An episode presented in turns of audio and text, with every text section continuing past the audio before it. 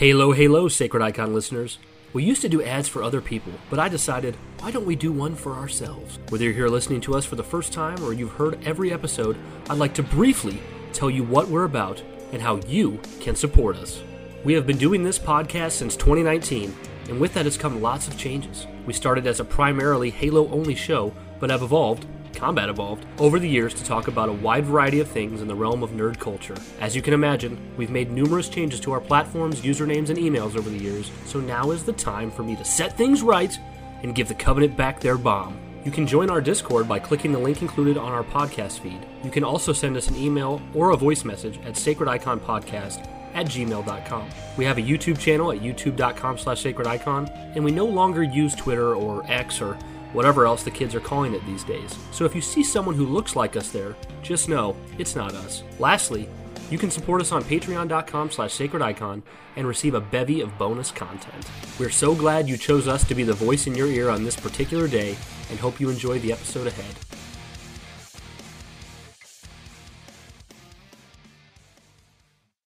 Hello, hello again, everybody. It is time for a special pre release hype episode of the Sacred Icon podcast, where news, reviews, retrospectives, rumors, and more lay in store.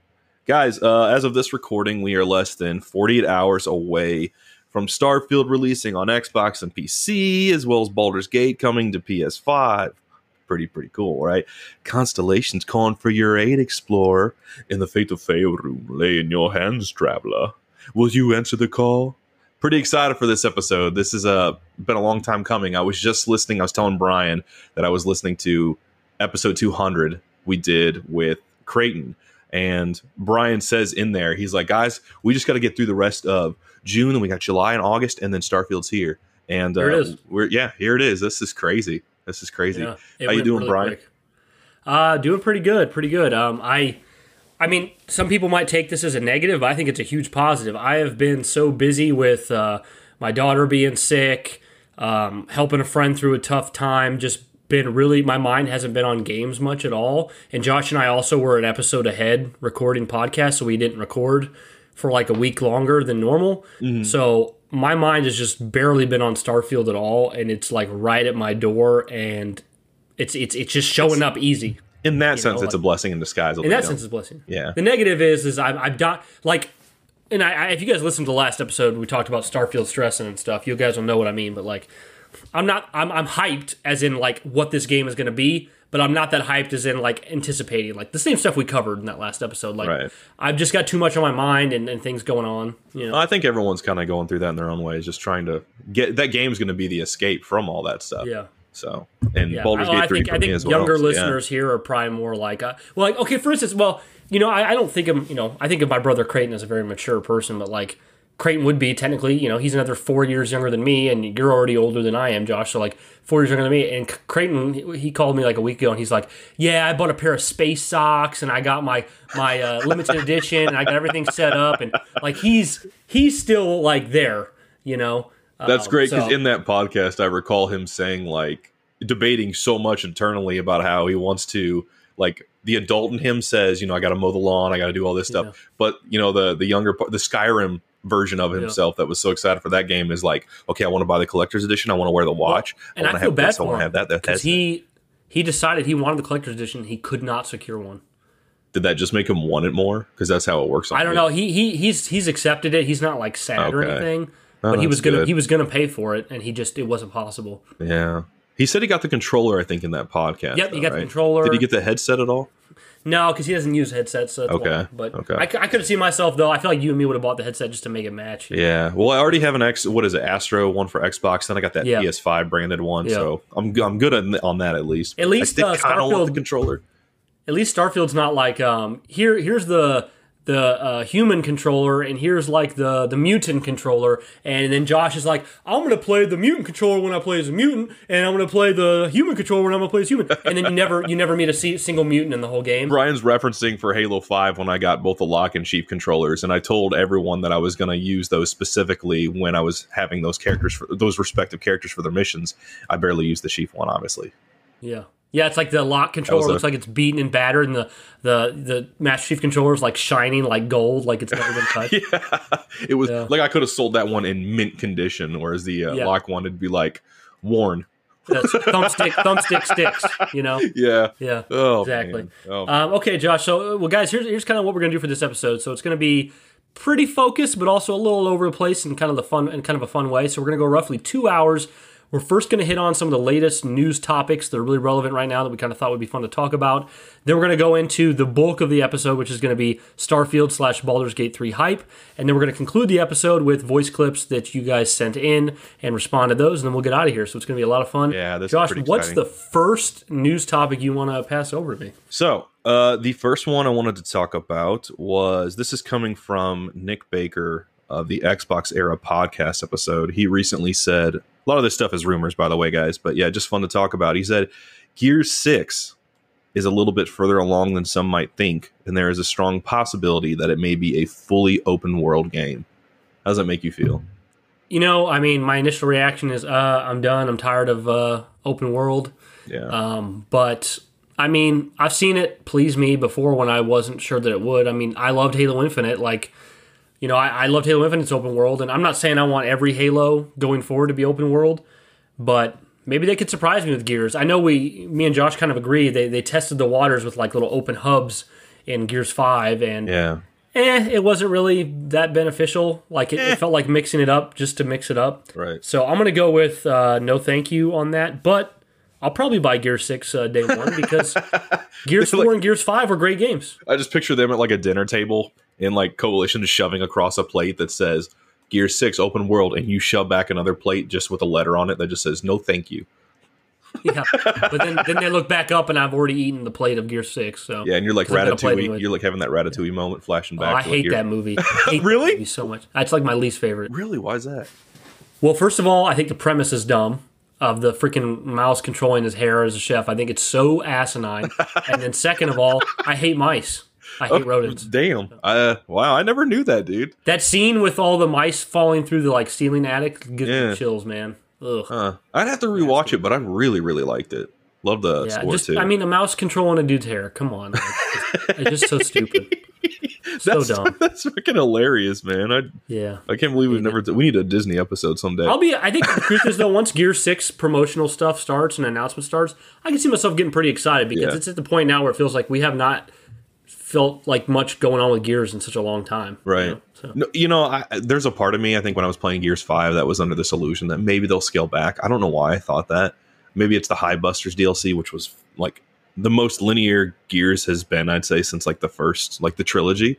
Uh, Yeah. But uh, I don't know. I, I don't really want it, but at the same time, they've they've given us baby steps, like Gears Four being more like a tried and true, and then Five was the like you said, the open hub stuff, and then yeah, that one going fully open. I guess I wouldn't hate it, but they I don't, do I don't prefer it. way. I don't know. Yeah, yeah, I don't prefer it at the same time. I'd rather. I just like that's what I like about Gears is just the linearity of it and just the progression you make. It doesn't feel that You know what I tough. think's really interesting is like To get there through. was such a there was such a big narrative around how long the wait was between Halo Five and Halo Infinite. Right. But you don't see that really don't see that conversation for Gears. And the thing is, it looks like Gears will be about the same distance of time uh, between from Gears uh, from uh, Halo Five to Infinite. Be about well, I heard a rumor. You'd probably know more than this uh, since you're on Neo, not NeoGaf, or Resetera. Resetera. Yeah, NeoGAF's Neil Gaff's the old hat.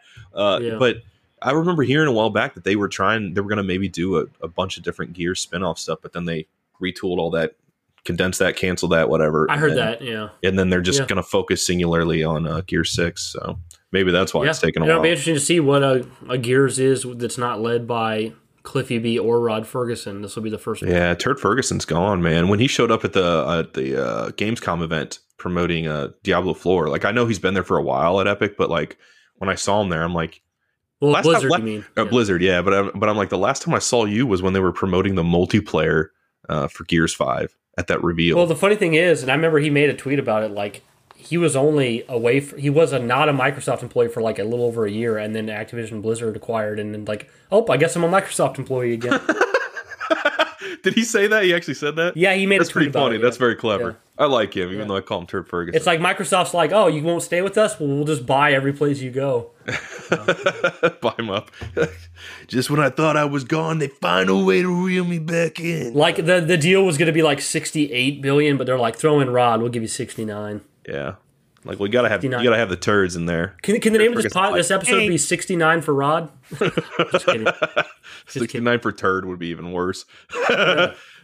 69 for Turd Rod. Yeah. Uh, next up, next up, uh, a remaster of the first The Darkness game may be in the works. Uh, this was a reply from the CEO of Nightdive Studio tweeting. Someone tweeted at him saying, I have been having an urge to play The Darkness again, but I don't feel like booting up or turning on my PS3. Can somebody please remaster and port this to PC sometime? And that CEO said, It's on the list, all in caps.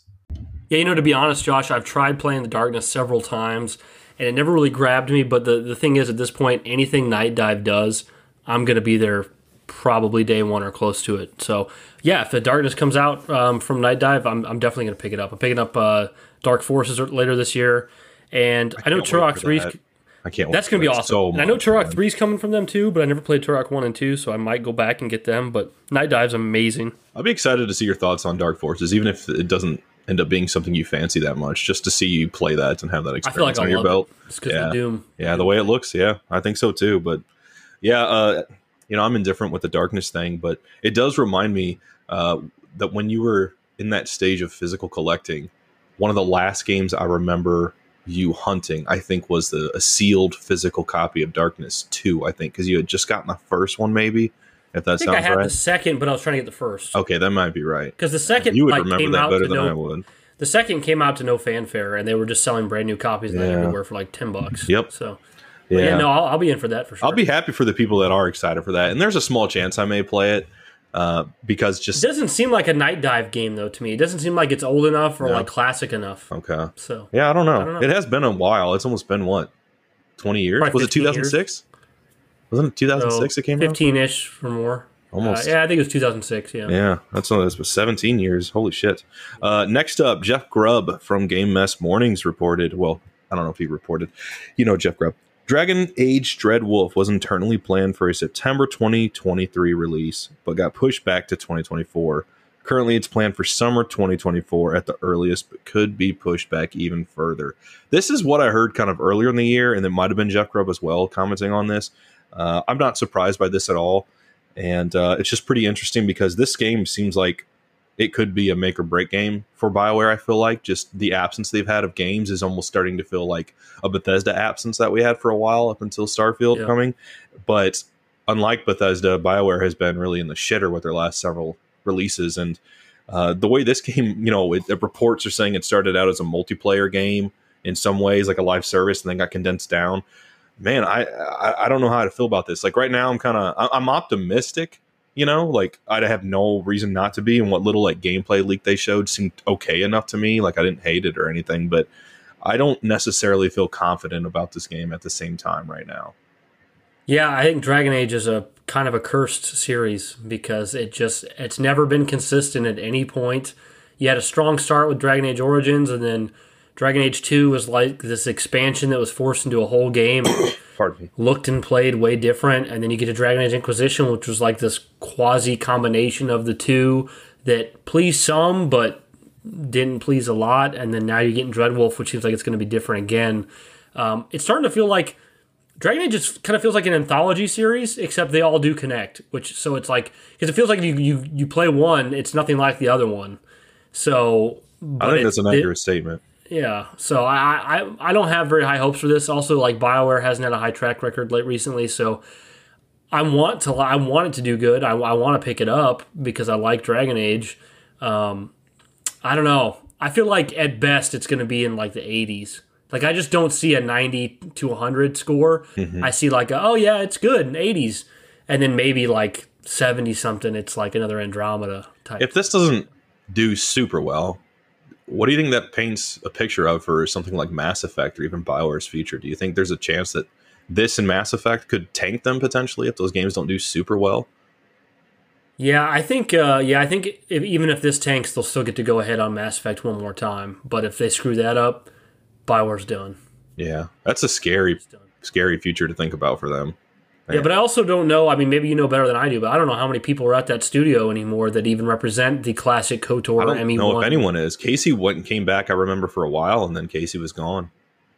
Yeah, so He If was the it's one not I really the the most.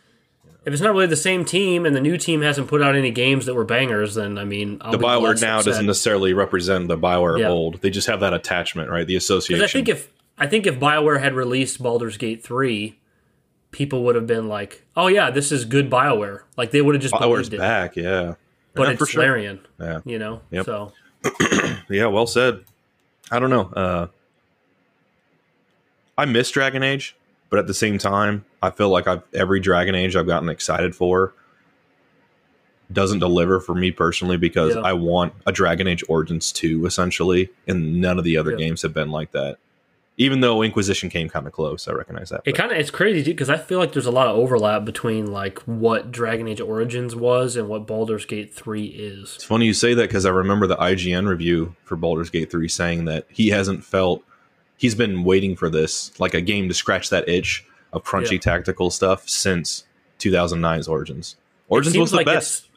it seems like it's the same as Origins except you can't have your camera behind the character in combat. Right. I mean, because the combat's like even similar in a sense too, because it was it was kind of turn based like in the in Origins, Mm-hmm. really. Yeah. So Yep. No. Uh, and plus, wasn't one of the big marketed features of Origins the isometric view you could choose to take? yeah. I mean, It had a little much, bit of that yeah. like real time slash turn based type of stuff that KOTOR had, but in a different Yeah. way, like a spiritual successor kind of way, you know. But I mean, Baldur's Gate straight up turn based with combat, but still, you see like one to the other. You know, I feel like if someone's just playing Origins and they're like, "What else should I play?" Baldur's Gate three. Yep. Yeah. Next up, uh, Jez Corden is saying he has heard some rumors recently that Nintendo showed off the new Switch behind closed doors to select press at Gamescom. Full reveal slash leaks may be relatively imminent. I'm excited because I will pick up a Switch to day one. I will be there just like the Xbox, PlayStation, um, and I I think it's really interesting because the Switch came out and it kind of blew everyone away. Everyone wanted a Switch, and Nintendo rode that success for so long because they were afraid of another Wii U issue. Like they just wanted to ride the success of Switch, and they've rode the success for so long Excuse me. that you started to see other people creep into the market. Uh, Valve released the Steam Deck, which is like a more powerful Switch. You had uh, or ROG release the Ally uh, earlier this year, which is like the Switch, and then they just announced Lenovo uh, is releasing their own version Oh, wow. of a portable PC. So the market for portable gaming has increased a lot since the Switch came out. It, it pretty much had no competition because the Vita was dead and there was no portable PCs.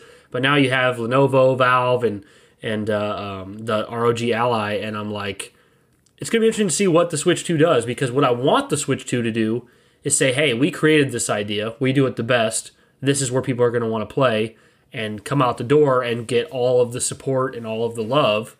Um, but if Nintendo decides to be really Nintendo about it and do something really dumb like nothing from the first Switch is backwards compatible, or none of your digital purchases transfer, or they implement some really weird control scheme like they usually do, like, oh, the Switch 2 is completely touch.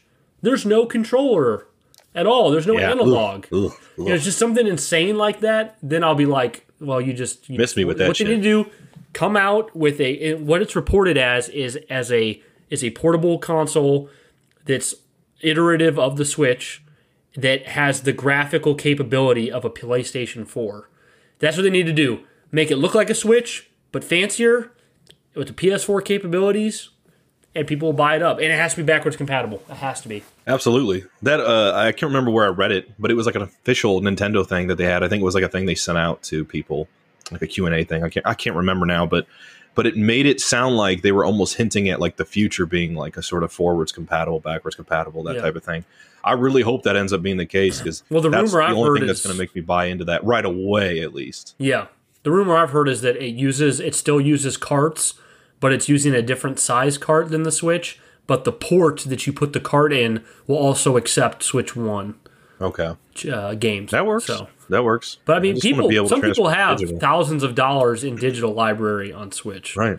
So you can't ask them to haul around a Switch. It would Switch. feel weird as much as I know, as much as I'm coming to learn that Nintendo isn't as much caring about a lot of that stuff, the, the trends per se that, that Sony and Microsoft have chased.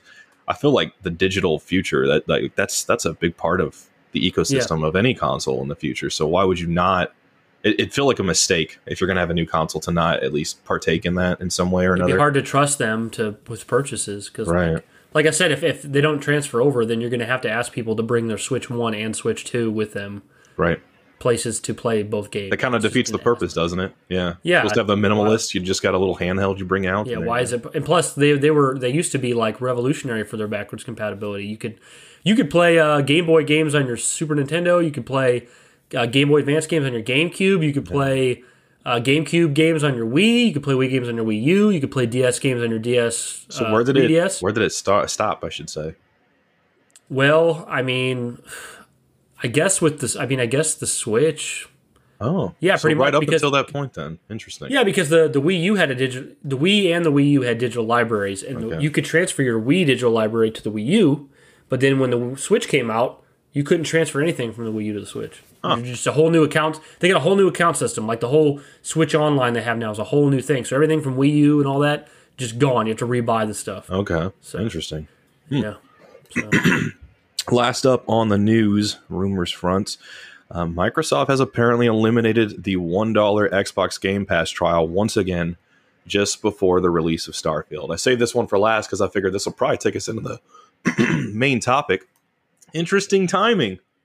Well, yeah, that, it seems like it seems like such a blatantly like scummy friend move, right? Like your like your buddy. It's almost like your buddy who's like, uh, you know, you, you go get like McDonald's, and uh, he's like, oh, let me let me get uh, let me get it. You, you can get the next meal. So he buys the McDonald's, and then you go out to Texas Roadhouse. He's like, all right, it's your turn.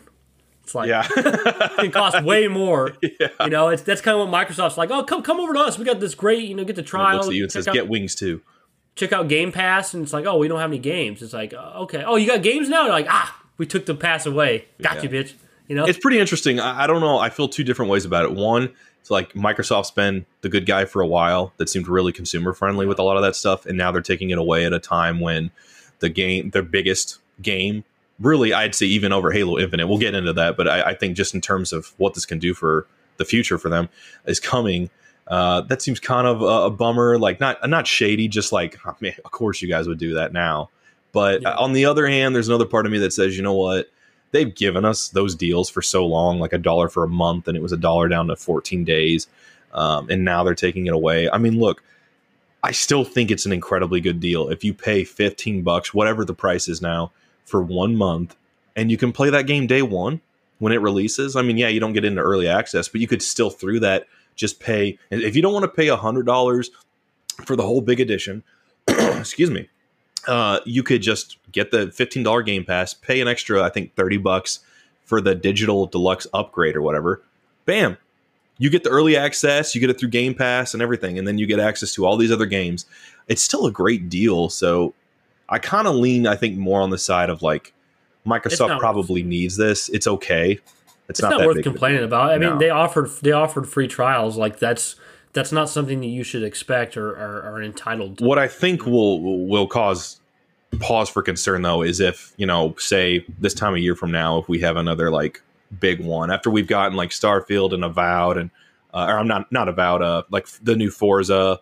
and Hellblade. yeah, Hellblade and all that. If they start to eventually say like like within a year, they're like, oh yeah, we're gonna up this another like ten dollars the cost for the subscription. That's when it feels Yeah. like okay, guys, like this was consumer friendly. Now this is starting to seem like you're Yeah, moving the for every goalpost a bit. major AAA release, it goes up money. Yeah. five years from now, Game Pass is thirty dollars a month more than it is now. Yeah, you know, that would seem a little bogus, but right now I still think it's a great deal as is, and I don't blame them. I don't blame them. I I'm happy. I mean, this is going to take us into the, the the main topic, but I'm just boy, I don't have my voice with me today, but I'm just so excited the fact that it's here finally. What's this going to mean for Xbox? What's this going to do for Xbox? I mean, you look back at Halo Infinite, and I think for both of us that felt like the biggest game.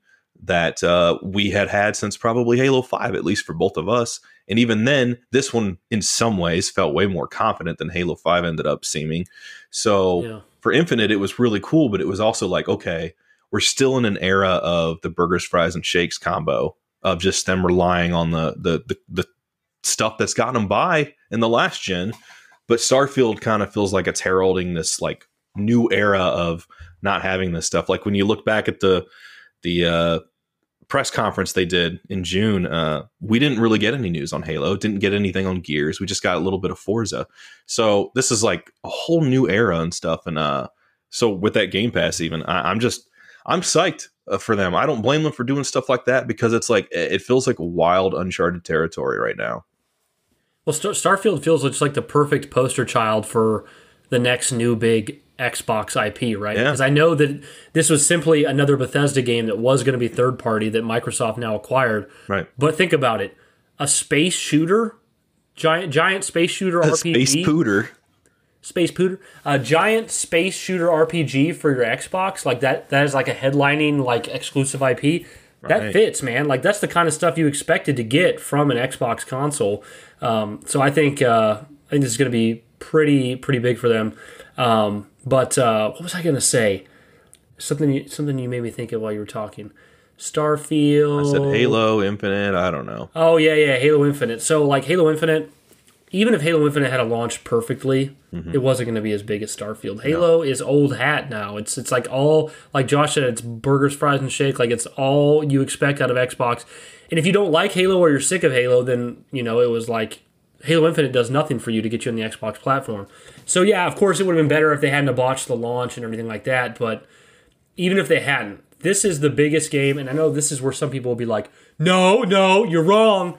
I think this might be the biggest game ever for Microsoft, like the biggest exclusive for Xbox. Period, bigger than Halo, and people go, "Whoa, you're what? You're an idiot." You're- Out of pocket, Brian. Explain. But this is this is what I'm saying. I said this to Josh, and I'm pretty sure you said you agree with me. I do. I do. Um, on the Xbox original, they the, their entire strategy with the Xbox original was not to win uh, the the generation, was not even to come close to their competition because they knew that they were entering a market that they were so late to and they were so far behind on. They didn't have the IP, they didn't have the the name. I mean, obviously they have Microsoft, but the name was actually hurting them back then because people were like, I don't want to buy a PC, I want to buy a game console. It's like, yo, it is a game console.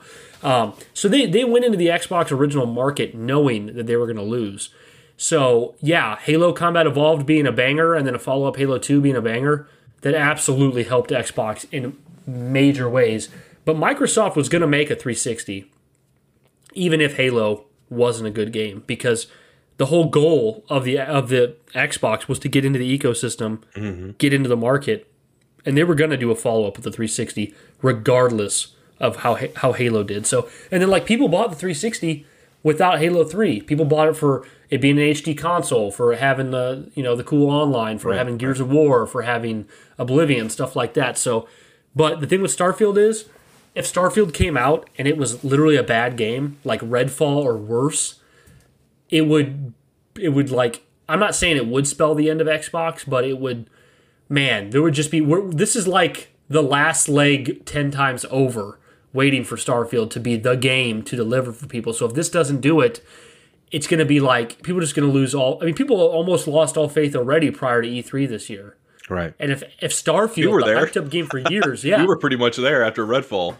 Yeah, like if this fails, like I mean, it's catastrophic. Like it's worse. Like Halo doesn't. Halo and Gears don't really matter like they used to anymore. They definitely matter, but like this game delivering is going to be huge. But this game, like failing to deliver, like I just don't think that's going to happen. But No. if this game got like a seventy, a sixty-five, a fifty-nine, like a shit game, I mean, Microsoft might that just might be like where they start to just really change tune on like if they want to be in the market at all because they just continue to not deliver. And these are these are also Starfield was like a big uh like that was like a big egg, like a big nougaty center of the purchase of Bethesda like we get Starfield and that's going to be huge for us. If they do this they had the 7 billion dollar purchase for for Bethesda and they get to their their prime item on the menu which is Starfield and it it sucks. I you know, then you're going to start wondering, well, was that worth the investment? I agree. Um, but I don't think it's going to happen. This game's going to be a banger, I think. I think it's going to be interesting because as of this episode going up, the review embargo is going to lift tomorrow morning, I think. So we're going to get a pretty clear picture of where this game's setting for people. And the buzz behind the scenes for a lot of people playing it have been exceptionally good. So I'm excited for seeing how that goes and in terms of spoiler detail more, a little bit with the scores and whatnot. But it does paint a pretty interesting picture to me too. I mean, because I look back at Halo Infinite, and it's not to knock it. It's just that's something that's tried and true. It's familiar for Xbox consumers, and it's carrying us over right now. It seems like it's gotten to a really good place, which is awesome to see. I think they just released another uh, limited time event, which is cool. Uh, so I might even play that to carry me over until Friday. But case in point, Starfield's the first in this new era. I know Redfield kind of came out, but that just didn't really do well. Redfall. Redfall. What I say? Redfield. Redfield and Star Starfall. Oh my gosh, that's great. But yeah, Red Redfall came out. Well, I really wanted to say Redfield.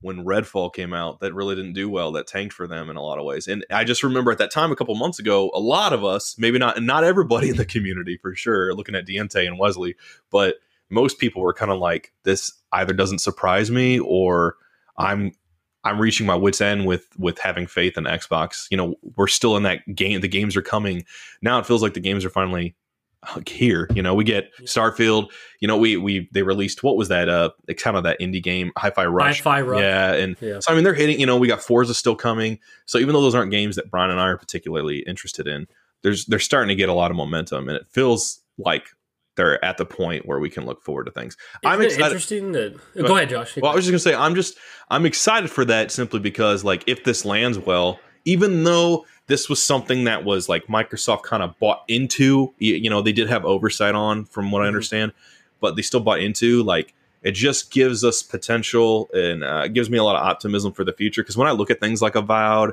and Hellblade and some of these other games that are off in the future, like the that what was it that steampunk game? I forget the name of it, but um, uh, Clockwork, Clockwork Revolution. Yeah, thank you. Yeah, like those games to me like look like uh, they're gonna shape up to be really awesome games. I'm looking forward to seeing more of them, but the excitement I'll have for them will oddly enough be intensified seeing the success of Starfield because I yeah. I just feel like I'm going to have more confidence in Xbox. I've want, I've been holding out belief in them for a long time, and it was really faltering along, along uh, Redfall. But if this can land well, I'm just going to be excited blindly about whatever they have coming in the future. And I think most people will. And I'm, and I look at my friend like Jeff, who bought a Series S just to get it. People didn't do that for Halo. And again, I'm not. I, I, we're not trying to use Halo Infinite as like a redheaded stepchild in this episode, but I, we love it. But it's just you look at Halo, which is not Halo Infinite wasn't like the first. It wasn't a new IP, right? Yeah. This is the first new IP we've had in a long time that has like people buying into the whole ecosystem entirely. When's the last time we really had that? It feels like Halo Combat Evolved to me. You know, maybe yeah. well, War. Halo Three, Halo Three. I mean, okay, that's a fair point. Fair yeah, point. Halo, but still, I'd like in terms 3, of a new IP, like it's been a long time. New IP, yeah. Gears of War stuff. It's been. I mean, time. I think I don't want to belabor the point of Halo and drag it into the ground, but like the part of the one one of the many reasons that the Halo fan base is such a, a, problem for that franchise is, like I said, one of several reasons is that so much of the core Halo fan base still living in days of old, still living in nostalgia. Of course, we do that like intentionally when we dive into like, oh, remember the lands, remember Halo 3 launch, but like some people are living in that and they don't realize that we left it a long time ago. Halo Infinite was never going to be the cultural event or the talking point that Halo 3 was, or Halo 2, or Halo 1. It was never going to be outside of the bubble matter. of Halo fans. Yeah, outside the like of course, right. yeah. Halo Infinite, Halo Infinite's a console seller, but it's not. It's not as big of a console seller as Halo 3 was, and it's not as big of a talking point in the industry. It's just another Halo. Well, you look at even too, if it, yeah. Sorry, go ahead. Go ahead. I'm interrupting you. I'm sorry, man. I was just going to say, you look at when Halo Infinite came out, didn't even receive a proper collector's edition. Like Walmart kind of did their yeah. own, but yeah. look at look at what Bethesda's getting with uh, Starfield. Yeah, whole different yeah, it's just another Halo game, you know. And like, as much as I love Halo Infinite, as much as you love Halo Infinite, and honestly, because I'm such a big Halo fan, I'll probably still like Halo Infinite more than Starfield. With even though Starfield's probably gonna be a much better game, um, it's just it's just another Halo game. And even if it had came out with a smooth launch and everything that people wanted, it wasn't going to have the impact Starfield wa- does. And Microsoft has not had anything to give that kind of impact. Um, really, since Halo 3 Gears of War 1 time, which we're talking about like 15, 16 years ago. Um, which That's is, crazy. Which is, That's sad. which is so crazy. And that and that's the thing is like, you know, the years leading up to now, Sony's been like, here's a Spider-Man, another Spider-Man, a Demon Souls remake, Hor- uh, uh, Horizon Forbidden West, New Last of Us. um, God of War, Last of Us Part Two, like Ghost of Tsushima. It's like holy hot damn, I cannot keep up with it. And then Microsoft is like another Halo, uh, another Forza, Redfall. Um, yeah, start some. We got Starfield coming, guys. It's like oh, you gotta be. It's like oh, like I just played Ragnarok like five six months before Redfall came out. You know? Do you It's like think- quality disparity? You know, Do you think that the, the the momentum is maybe shifting a little bit, like changing? You know, because I like Well- I don't know what to think about. You know, the the reception after you know the the Summer Games Fest and the Sony showcase and everything, and it was like people were like, "What the hell is this Sony? All these games as a service type stuff." yeah, And I thought, you know, and I could be wrong, but I was like, well, I think that's just like they're still going to keep doing what they're doing with their AAA exclusives, but that they're just getting game, they're Mm-hmm. adapting games as a service into their ecosystem that they haven't really done before. Uh, but I could be wrong. But then you look at Xbox, and Xbox is like, well, we kind of been doing that for a while. What we haven't had is those AAA exclusives. Now we're starting to maybe get those with uh, Starfield. I mean, do you think that's a scenario that's happening that we're in right now, or is it like, nah, it's a little more? Well, this will make me sound like a this will make me sound like a Sony fanboy, but uh, I'm pretty sure I'm, I'm pretty sure I'm right about it. I think what the, the truth is I like here, the smile you have, the shitty Yeah. grin behind that. Uh, well, the, the truth is here is like Sony doesn't have a very impressive lineup on the horizon. We don't know of anything other than Spider-Man, right? Booterman Man 2, baby. Like, Looking forward to that, what- though. That's pretty much all we have. So like the lineup and the excitement and anticipation for Sony isn't there. Like I'll Mm-hmm. give people that, but when people try to spout doom and gloom about Sony, it's just ridiculous. Because It does feel too soon. It does. Yeah, because yeah, because they're having record sales of PlayStation 5 consoles. They just had Final Fantasy 16, which was a massive game. I'm not saying Starfield level, but a massive game that was exclusive to their platform. It wasn't a first party exclusive, but it was a second party exclusive, and to the vast majority of people, it's the same damn thing. Uh, and then and then you have Spider Man coming. So like you had a huge game a few months ago, Right. and you have a huge game coming. So really, there's not much reason to start dooming and glooming Sony until maybe if we get into the new year and there's nothing on the horizon at all. Or maybe the sony consoles like the console sales start to go down. But we haven't seen any of that. Like they're just sitting back casually like yeah all we got spider-man but our consoles are selling off the off the shelf so you know i do see people's trepidation about sony but it's too early for the doom and gloom. I think you're right. um, I will say Microsoft, like, there's a lot more to be excited about with Microsoft right now, but a lot of that too has to do with them being an underdog. Like Sony's kind of already on top, so it's easy for them just to kind of ride steady. Yeah. But I think you're Xbox right. can like shoot into the stars. And then the other thing I think is really like cool, and I don't think people are giving Microsoft credit for this, is what is the thing Phil Spencer's been saying? Is like he wants to get into this cadence of four big games a year, like one a quarter. Yeah. And they technically pulled it off this year.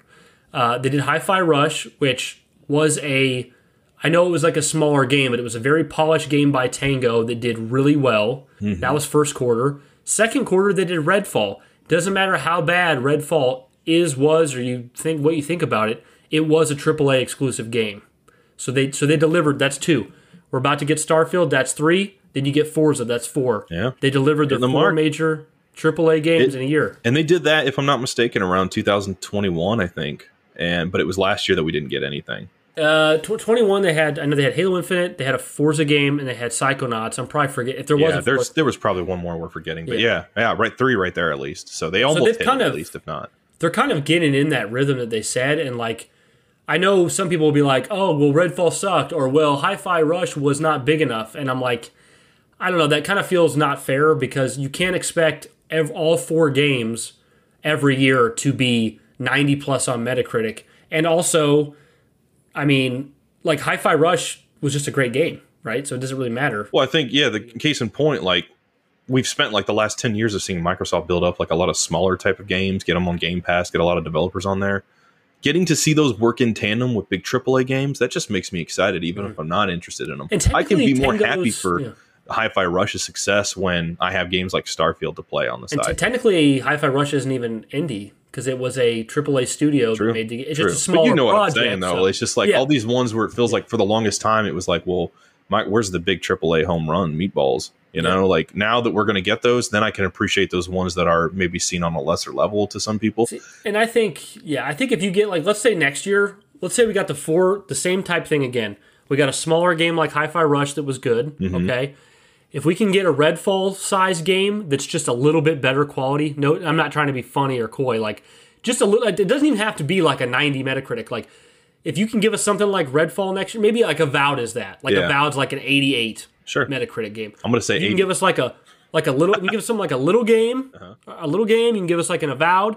And you can give us another banger Starfield size thing like a I don't know Hellblade, and then you give us something again like another Forza or another flight simulator. Mm-hmm. I know some people out there going, I don't care about the little game, or I don't care about the flight simulator, I don't care about the Forza. I'm just saying it doesn't really matter whether you care about it or not. That does fulfill their kind of Right, and that's the thing is like I I respect them about is that they had the vision of the future where they pretty much uh, where it felt like Xbox was supposed to be a place where anybody who was interested in gaming period would find, be able to find something something tailored to their 'em, yeah. interests. And when you look at something like Microsoft Flight Simulator and then something like uh, Starfield or Gears or a Halo Yeah. or a Hellblade or Avowed or Fable and all that, you know, and then you got all these other games, you know, like your Forzas and stuff too. I mean, it feels like there's a lot of variety in there, and especially with Game Pass, that for the longest time for people just felt littered with either indie games or Yeah. like non AAA games, you know, some AA stuff in there. Uh, I think that stuff's going to be all the more appreciated. And uh, like when let's let's say let's say someone in high school, uh, in like five years, someone who's getting into high school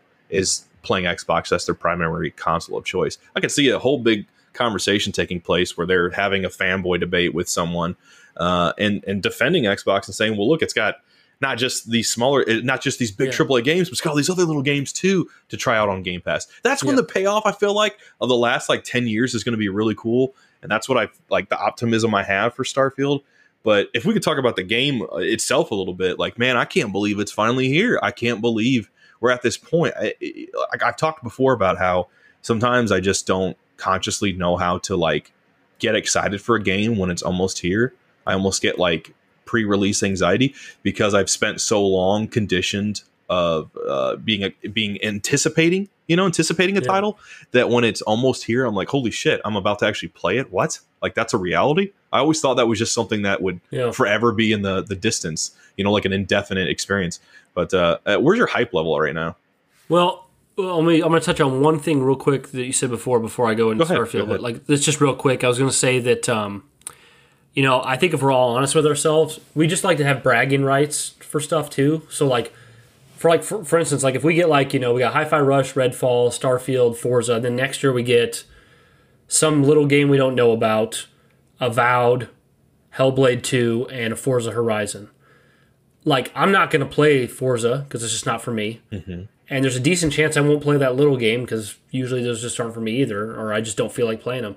But I'm still going to use them for bragging rights. You know Sure, what I mean? Like sure. just like on PlayStation, I'm, I'm gonna t- I'm gonna say they got Gran Turismo on PlayStation. I'm gonna say that they have uh, Ratchet and Clank, uh, even though I don't play those games. You know, because it, to me it's bragging rights. It's like look at these high quality experiences that plenty of people do love that we have on our console. So I don't really think it always matters so much if you care about all four games that come out exclusive for the console as much as it's worth having the bragging rights for, right? Like it'd be cool if this year no one's probably going to use Redfall as a bragging right. Once again, not trying to dog Redfall, but like at the end of this year, there is a good chance people are going to be like, we got Hi-Fi Rush, Starfield, and and Forza, you know, and that's going to be like.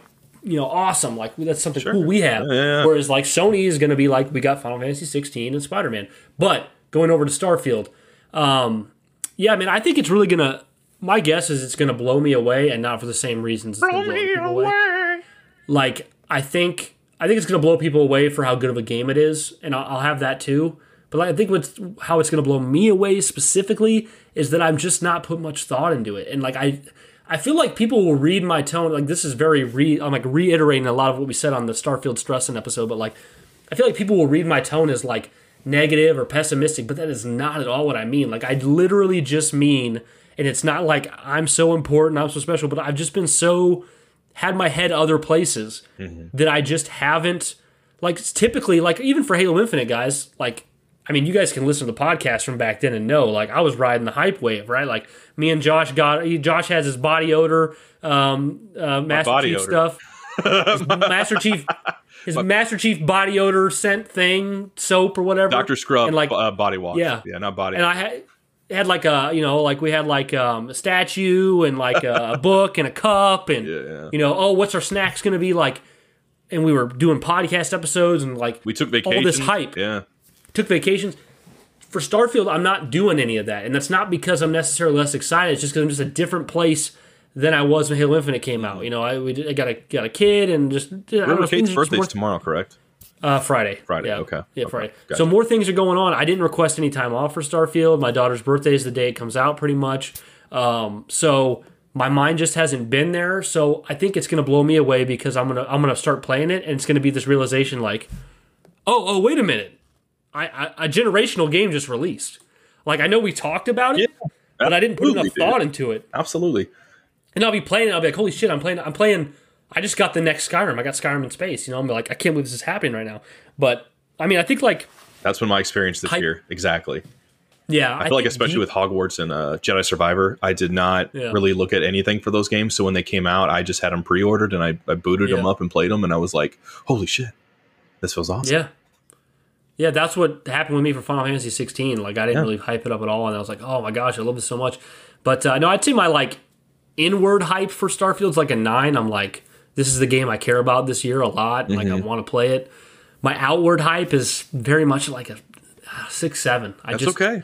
There's nothing wrong I with that. kinda- Not a bad yeah. thing. You got other things going Yeah. on right now, and when that game, I think that's going to be cool. When you boot up the game, Yeah. you start playing, you actually have hit me. time where you can go, okay, I'm, you know, you, you tell the wife and every everyone that you're just like, okay, I'm gonna go sit down. I'm gonna play this for like four hours, and it's gonna hit you, and you're like, holy shit, this is awesome. And I'm playing this on my Xbox, which I don't always boot up, but you've started to Yeah. boot that up a lot recently with Quake Two Yeah, and stuff. well, Quake So 2, and that's where we're playing Halo Infinite again, Yeah. multiplayer, uh, Pretty Husky cool. Raid. I've really been enjoying that. But um, Have yeah, you done the no, I- I squad battle stuff? I have done that too. Yeah, I love the maps, dude. Oh my great gosh, we haven't talked I about also love So cool. Infection. Um, I they- play squad battle really almost exclusively now, just because it's so cool. The maps. It's been, it's really, and the funny thing is, like, when I give you the context, it makes it seem like ridiculous. But like, I've really, my Xbox has felt so cool for Mm-hmm. the past month to me. But all it's been, it's only felt cool because I've been, I played a Quake 2 remaster, which is a 20 some year old game on my console, on my Xbox, and then I've been playing Halo Infinite's new maps and new, you know, playlists. Yeah, yeah. And then I've been, and then and the, and the whole time while I've been playing Quake and Halo, in the Right. back of my head's been Starfield's coming. right? Starfield's New coming. Blood that's the- injecting into the that's system. the power That's what we of the need. exclusive, Why? right? yeah, dude. That's the, like, and that's the thing is too. Like, once you get like a powerful exclusive on your system, you start to get hyped for games you're not even going to buy. That's what I'm like, talking Star- about. Yeah. Like, if Starfield is so good, I'm going to be like, "Holy shit, man! Xbox has got Forza coming. I can't believe it. Yeah, good." dude, that's what, But I'm not going to buy it. that's what I'm saying. I'm not going to buy it. it makes those other games like it intensifies the excitement for those even Yeah. more even if you're not excited for them because it's like holy shit we don't just have like those games we have these games and then those Yeah. in addition to these bigger ones that's what cool that's what that, that's a cool feeling as someone who has bought into the ecosystem for like the past 10 years and i i buy all of my third party games through my Xbox unless they release early, like Baldur's Gate 3 is going to on Yeah. PlayStation. Uh, I I do that on my Xbox, and I buy you know obviously the Xbox exclusives that I'm interested in. I buy them on there. So knowing that this type of caliber of games are coming, I mean that just makes me so excited. And for Starfield, like this big sci-fi fantasy in space joining Constellation, you know I want to know what's going on with the story. I've been as in the dark as possible too, kind of like you, Brian, and I bet I'm even more in the dark than you. I don't even know. I hardly even know what Constellation is. I just know it's, like a an organization. space. Yeah, that's Yeah. it. That's it. So it feels good though. I mean, I I know that. Look, uh, we're going to get into Baldur's Gate three as well, but uh, to my understanding, this is releasing the first in early access for Starfield, and then Baldur's Gate is on the second. To my understanding now, and I'm assuming that on the first, all I'm going to be able to do because I'm working through the weekend just about every day. Uh, I'm only going to have time to pretty much create my character on Starfield. Come around Saturday, I'm going to just have Yeah. time to create my character on Baldur's Gate 3. However, I'm off on Sunday, so that's when I'm probably going to have to sort of shift back and forth between the two of them, even though I really am more interested in Baldur's Gate 3. But I also know the moment I'm playing Starfield that I'm going to be like, holy shit. I'm in a sensory overload moment. Everyone online is gonna be like, "Look what I just did," and you're gonna be like, "I gotta work." yeah. Well, I and I think I've already accepted that too, and that's what's kind of Yeah. leveled me out. Like I am extremely excited right now. I'm, I'm sure that's showing, but at the same time, I'm I'm I'm not feeling a sense of FOMO. Like I know, like you know, our buddy Diante's got a week off. I think Yeah, obviously younger people in the community are going to have more time to play. I'm happy for them. I'm excited for my friends who have anticipated this. I think it was Albino or somebody in there was saying like it's getting to the point of like having trouble sleeping now. You know that Yeah. level of excitement. It's just really cool to see. I'm happy. This is the first time I've I've I've felt since Halo Infinite in two years that uh, people are this excited around something Xbox wise. That's like an Xbox exclusive. That's so cool to me to see that. And considering that we kind of cultivated more Xbox people over time just because we initially were a Halo podcast. I mean, it's cool to see that excitement in there. But yeah, I can't wait to make my character and and, and see what's going to go on. You know, my favorite thing about Bethesda games is that and most of you guys will know what I'm talking about is you hop on, you know you got some time to play, so you hop on that day with the plans of something like, okay, I'm going to go do this quest. I can't I've been waiting, you know, that's where I left off. I'm going to go do this quest Yeah. and suddenly you someone's off to your left side talking about something or your ship you know something happens and suddenly whoosh, you know almost like shit written down on paper you just rip the paper in half you're like well th- there goes all the plans i had out the window my whole session becomes something different entirely and four hours later you're like holy crap i still haven't even done the thing i hopped on to do Yeah. you know because that's the beauty of uh, Bethesda games is that uh, getting sidetracked, and I, I think I'm looking forward to that while still having a sense of purpose. When I play these games, usually I I prioritize the story last. Like I'll play it up to the point until I'm able to go and really free roam and do stuff. Then that's when I start to dick around with like side quests, walking around, uh, just the exploration in general. But uh, with this one, I would like to focus a little bit more on the story, just to try that rather than save Yeah. it for the back end of my stories uh, or for the game, and uh, then maybe start to fil- filter it out with some extra stuff. Because, like for example, guys, when I played Fallout Four, all this stuff with your son that was grown up in the institute, I think it was. yeah. Um, I saved a lot of that for the very end because I just it felt like for me and my OCD brain that like this feels like the most important thing, and I just can't wrap my brain around having my character still continue And on. it wasn't that interesting. well, once that was pretty much all done and I wrapped up the main story, I stripped off. I said this before many times, but I stripped off all my characters like excess shit I was carrying. Had them in some like 100% cotton white t-shirt, some slacks. I had a pistol, and I just went out like a vengeful dude and uh, was just killing people until uh, my character died. And once he died, that was sort of my character's death in the world of the Commonwealth.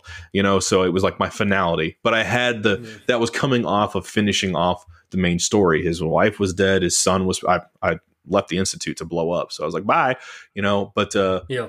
I with Starfield, I, I mean, I don't know. Uh, the, the beauty is of these types of, ga- of games is that you can never really stick to how you're going to play, how you plan to play it. But that's how I'd like to play it. But I'm just, I'm excited for the opportunity to have that openness again. And another thing too uh, is just it's a Bethesda game. It's just really cool. Uh, you know, I haven't felt this since Fallout 4. That's 2015. That was literally eight years ago. See, this this is this is what's got the best shot at just making me lose it with excitement. Is I don't know how I, th- I feel like there's probably a decent amount of people out there who feel the same way I do. I don't know if you do, Josh, but I had such a very special, specific feeling for Oblivion, Fallout 3, and Skyrim. Like when I played those games, it was this very special Bethesda charm and feel Yeah. that and I know Skyrim we've talked about has a little less of that charm than like Oblivion and Fallout 3 do because it's got like a little newer engine and it's a little more serious. But Skyrim and Fallout 3 and Oblivion gave me this really unique vibe that just made me fall in love with Bethesda's games. And I didn't get that. I, I didn't get that in Fallout 4 at all. And I, I love to be a positive guy who like sings the praises of games that are hated. I think Fallout 4 is a great game, a great, like a very good game. But Fallout 4 just did not give me those Bethesda vibes. Like it's made by Bethesda. Even though Like, I, I, I didn't get him. even though that's my favorite Fallout, I still agree with you. You felt So, like, you had a I can really play- era. think if we get in Starfield and it just naturally feels like like you get and not to just directly quote the E3 trailer or gameplay, but like what if you're playing Starfield and you just you feel Tamriel, you feel the adoring fan, you feel the Dark Brotherhood, like you just Right. you start to feel the the the guy who runs up to you, the Imperial Guard, stop! You violated the law. Like Right. I'm not saying the exact same things happen, but if the way that Starfield is designed, like feels like its bones and its DNA are so deeply based in that like Oblivion, Skyrim era, Yeah. that's what's going to blow me away. Like I'm just going to be so Well, did you shocked. see what Phil Spencer know? said at Gamescom? He said It's it like was Oblivion. yeah, he said it was like Oblivion. I was really when Yeah. he said that, I thought amazing. I got excited, but I thought Yeah. how because I was getting more Fallout in Space Five. I'll be honest with you. If this game, I once again, I think Fallout Four is a great game. If this game was more or less like Fallout Four, like I it wouldn't even be in my top. I wouldn't even be in my top fifty games. Like I would just because like Fallout Four to me, it's not special. Fallout Four is not a special game to me. It's not a game I, think, most about a lot. Agree with you.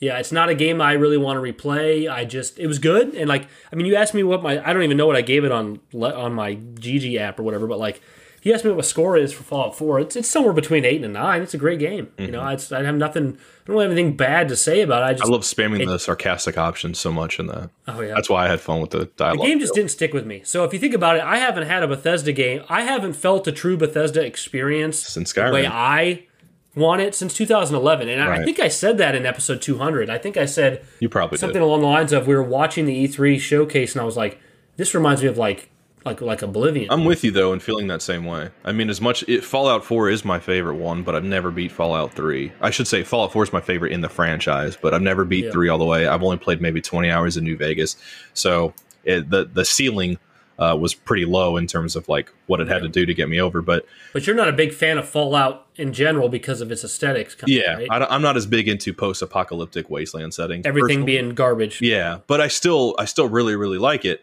And uh, but but case in point with this, you know, we have we had for so long that post-apocalyptic setting, and then we have the the fantasy setting in Elder Scrolls, and then you're going into the stars into space. And I've Yeah. always, you know, I always kind of flirt around with Star Wars and Lord of the Rings. Which one do I like more? You know, sort of fantasy and then space fantasy. And even though I give the edge a little bit more to Middle Earth, I still like the space stuff just as much. So I'm excited for this. And another thing too, although this doesn't really have as much to do with Starfield, I'm excited for this game to come out because what this means is, although there's going to be an expansion we know of and stuff like that, and they're going to be supporting this for a long time, full development is eventually going to take place on the next Elder Scrolls. You know, like that's their next big project, and I'm just excited. Did you read, Josh, that today they, they bumped up the production of of I uh, did Elder read that. Oh, that, It that's left- awesome. What they say? I, I don't. I'm trying to think of how to word it. It left like pre-conceptualizing and went into like pre like early development. That's cool, bro. I tell you what, I w- if someone asked me right now, if you asked me, Brian, if you said, Josh,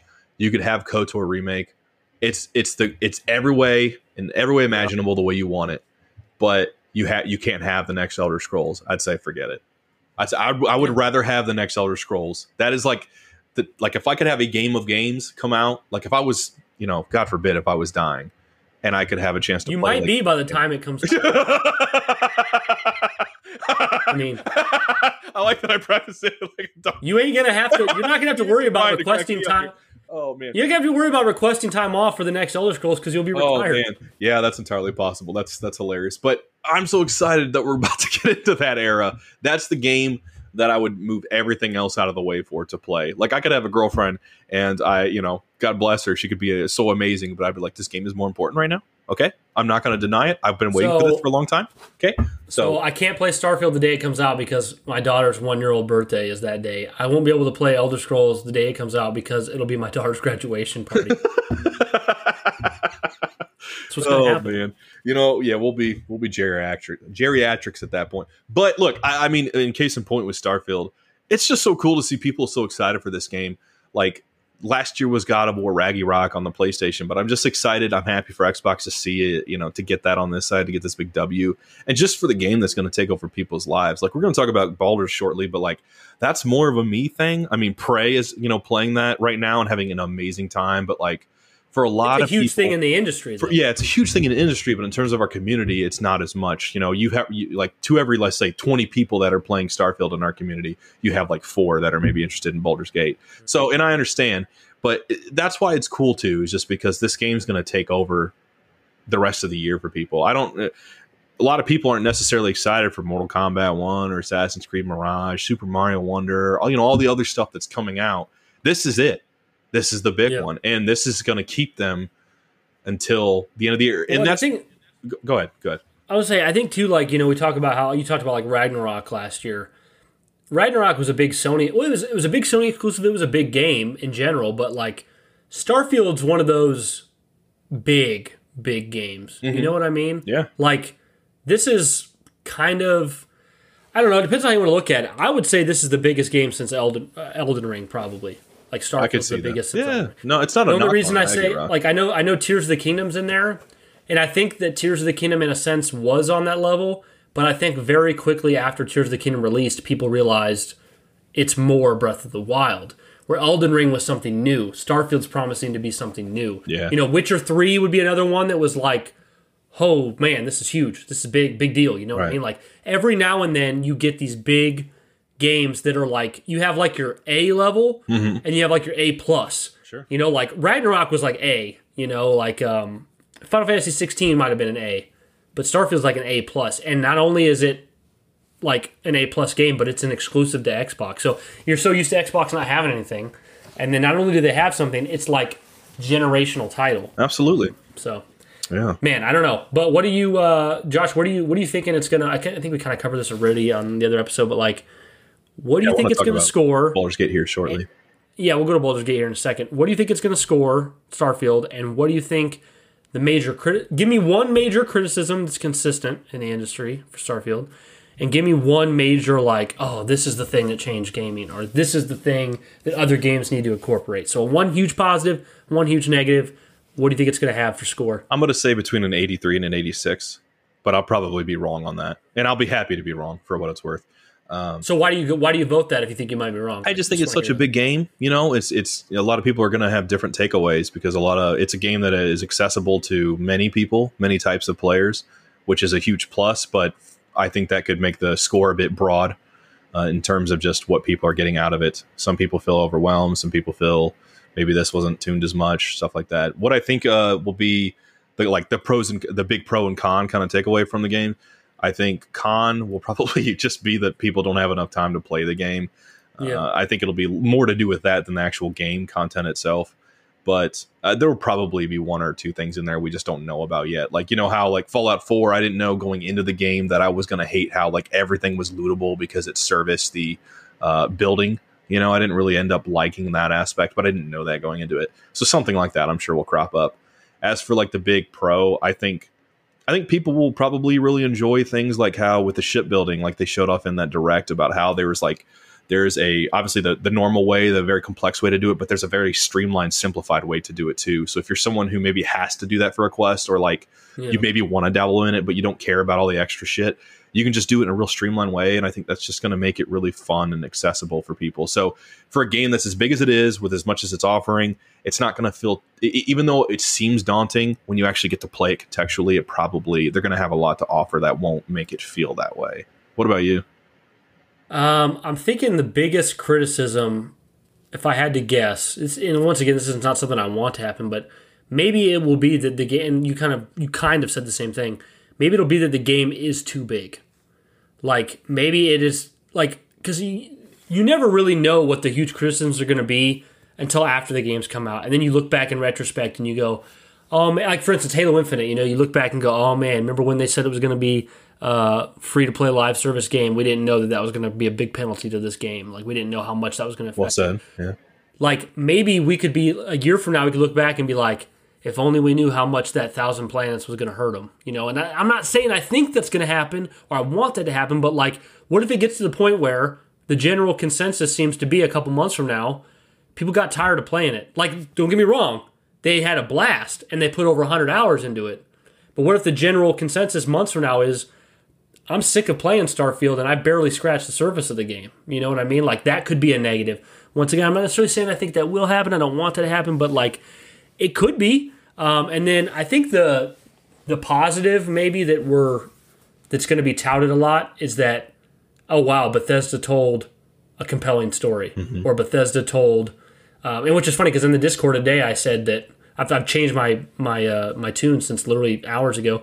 When I asked people a similar question I said well one of the common complaints might be that it's yet another lackluster main story from Bethesda. But what if the main big talking point was Bethesda told a story that we really cared about with characters we really thought about. Like, what if it was like a Witcher 3? I mean, maybe not that good, but like Witcher 3 type story. Sure. I mean, even Cyberpunk's main story, I think, gets more credit than Bethesda's main stories do. Would you say that's fair? Oh, yeah. Yeah. So like, what if they what if they offer like a cyberpunk level main like main story? Like Yeah. that would be kind of a shocker because I think we're all expecting like oh space sim. Knock knock. You know, it doesn't really ma- get shot. It doesn't really matter how great the main story is because it's a space sim. It's a Bethesda game. But what if like that space? What if that main story is like resonant? Well, for you that prioritizes a lot of that stuff, I mean that that should It'd be, be something you want that to be there. Yeah. And I mean the the buzz sounds like it, it's going to be there on some level, way better than what it's been Yeah. before. What I've seen, but you hope for that because yeah, they they haven't always been the best. Like I, I remember Maddie plays saying uh he's played like he's sunk in like I think a thousand hours or something like that to Skyrim, but he's only played the main story part once. You know, Yeah. and I get it. Like I don't though that- remember how I beat it, but I don't remember how it ends. right, right, and I I think it has something to do with Alduin. I've sunk in a lot, uh, probably close to that much time, but I've never even beat the main story. So Yeah. you know, it's, it's pretty interesting. But that's not a knock on that. It's just they they don't. You usually in Bethesda games, the reputation is that I mean, if you break it down, it's like- good. That that's where the meat Uh, and potatoes is of the games. Fallout Three is like help your dad get water. It's like that's it. You it. dang it, wow! Yeah, and, and then and then you got Oblivion, and it's like close the Oblivion gates, okay, you know, and then Skyrim, it's like you know there's dragons, stop Alduin. yeah. You know, Fallout 4, I think, is the worst offender. I just thought the Institute and the twist, all that was just so lame to me. Like, Well. I saw it coming, and it wasn't that. It also wasn't that. In, like, I remember feeling genuinely let down Mm-hmm. when I finished that main story. So, yeah, I, I, I don't know. Think if they really pull it off and it's something special. Like, what if we can? Because I, I know that like Bethesda fans will talk about Lucien Lachance, or they'll talk about what the Imperial Guard say, or uh, what uh, what's his name? Is it Cicero in, in Skyrim? Skyrim, yeah, yeah, yeah. you know, there's stuff like like Bethesda fans will talk about that, but like you don't hear people in general out in the wild talk about um Garrus. Like you know, they talk about Mass Effect, Garrus. They talk about um Drake, Uncharted. They talk about Master Chief. There's no one like that for Bethesda. There's not a single character. They don't like have that. a mascot per se, no. No, but I no. think so that's what if Starfield's like? I think one of the main characters is it Barrett. Maybe I think Barrett's one of the main characters of Starfield. Or, Oh, I think- okay, or, okay. uh, I, th- I think so. I've I was thinking of Final but like Fantasy when you said that. well, give me, yeah, give me, give me one of. Do you know a name of one of the like the main chick from Starfield? Do you know? No, I don't. No. Maybe one of those main characters becomes like a. Oh man, like I love Right. Barrett, or I love. uh I don't know what. Man, I wish I could remember her name. I think to touting. to their credit though, that's what that's the point of their games is that you're supposed to be the protagonist, the empty vessel Yeah. type of character. You fill in those blanks, you know. and the fact that you're not a voice protagonist, man, that that's that is, does really have me excited again because like, I'm happy for people that are happy for that because I don't mind it, but I would still prefer voiced. Did you notice the how it limited Fallout 4 though? Or I could see that. I could definitely see that. Because you only had like was- four options, and it was very like samey. I think that's why I enjoyed it simply because like it felt less quiet. Well, especially when you're traveling the Commonwealth and you're I not always that. using Yeah, the music. So when your character actually has voice dialogue and can banter back with Felt people, closer to like a massive. it feels like you're not just talking Yeah. to a wall in a way, but Yeah. like a echo chamber or something. But yeah, I mean, I, I that's why I But like look at Dragon Age Origins. You love that game, and it's a silent protagonist Right. with text. No, and so, KOTOR, my favorite game of all time. So 100%. I mean, I, I'm not against Yeah. it. The last thing I'll say about this that I think is really interesting and could be potentially telling is that when you guys look at Skyrim that came out and the success it, it became, it superseded, I think, what everyone expected. The legacy Yeah. of that game, the, the releases it has, the way Todd Howard talks about that game and future games now, building a legacy similar to that. Well, then, you know, four years later after Skyrim, we had Fallout 4, and that was kind of its own thing. But the legacy that was established with Skyrim wasn't quite established back in 2015 in the same way it is now. It was still absolutely growing. not. Yeah, So at the time when that came out, when Fallout 4 came out, there wasn't as many talking points that Todd or Pete Hines would have about how wanting to build the next game, their Fallout 4, let's say, Yeah. to be this game that lasted you 10 years or so, just like Skyrim.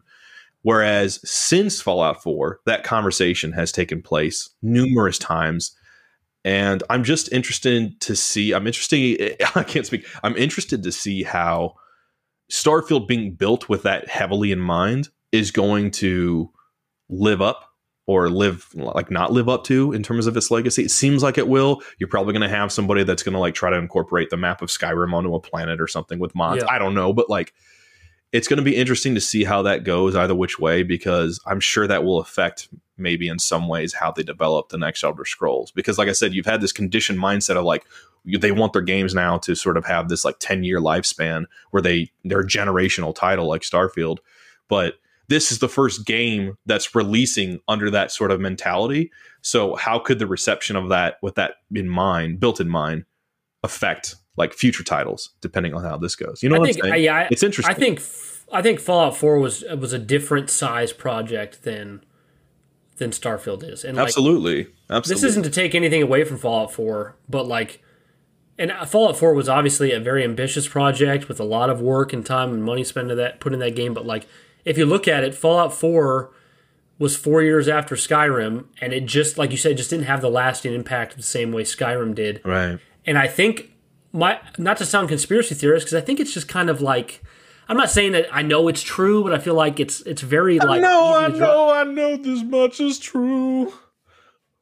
Very nice. I was going to continue, but no, I, I didn't want gonna to fall interrupt you. asleep listening to you. Um, Thank you. That's a I think Bethesda needed Bethesda needed money coming in quicker than they were used to. I mean, like we've already been over this in other episodes, like you know, save single player games and uh, like them switching everything over to live service because they needed more money coming in.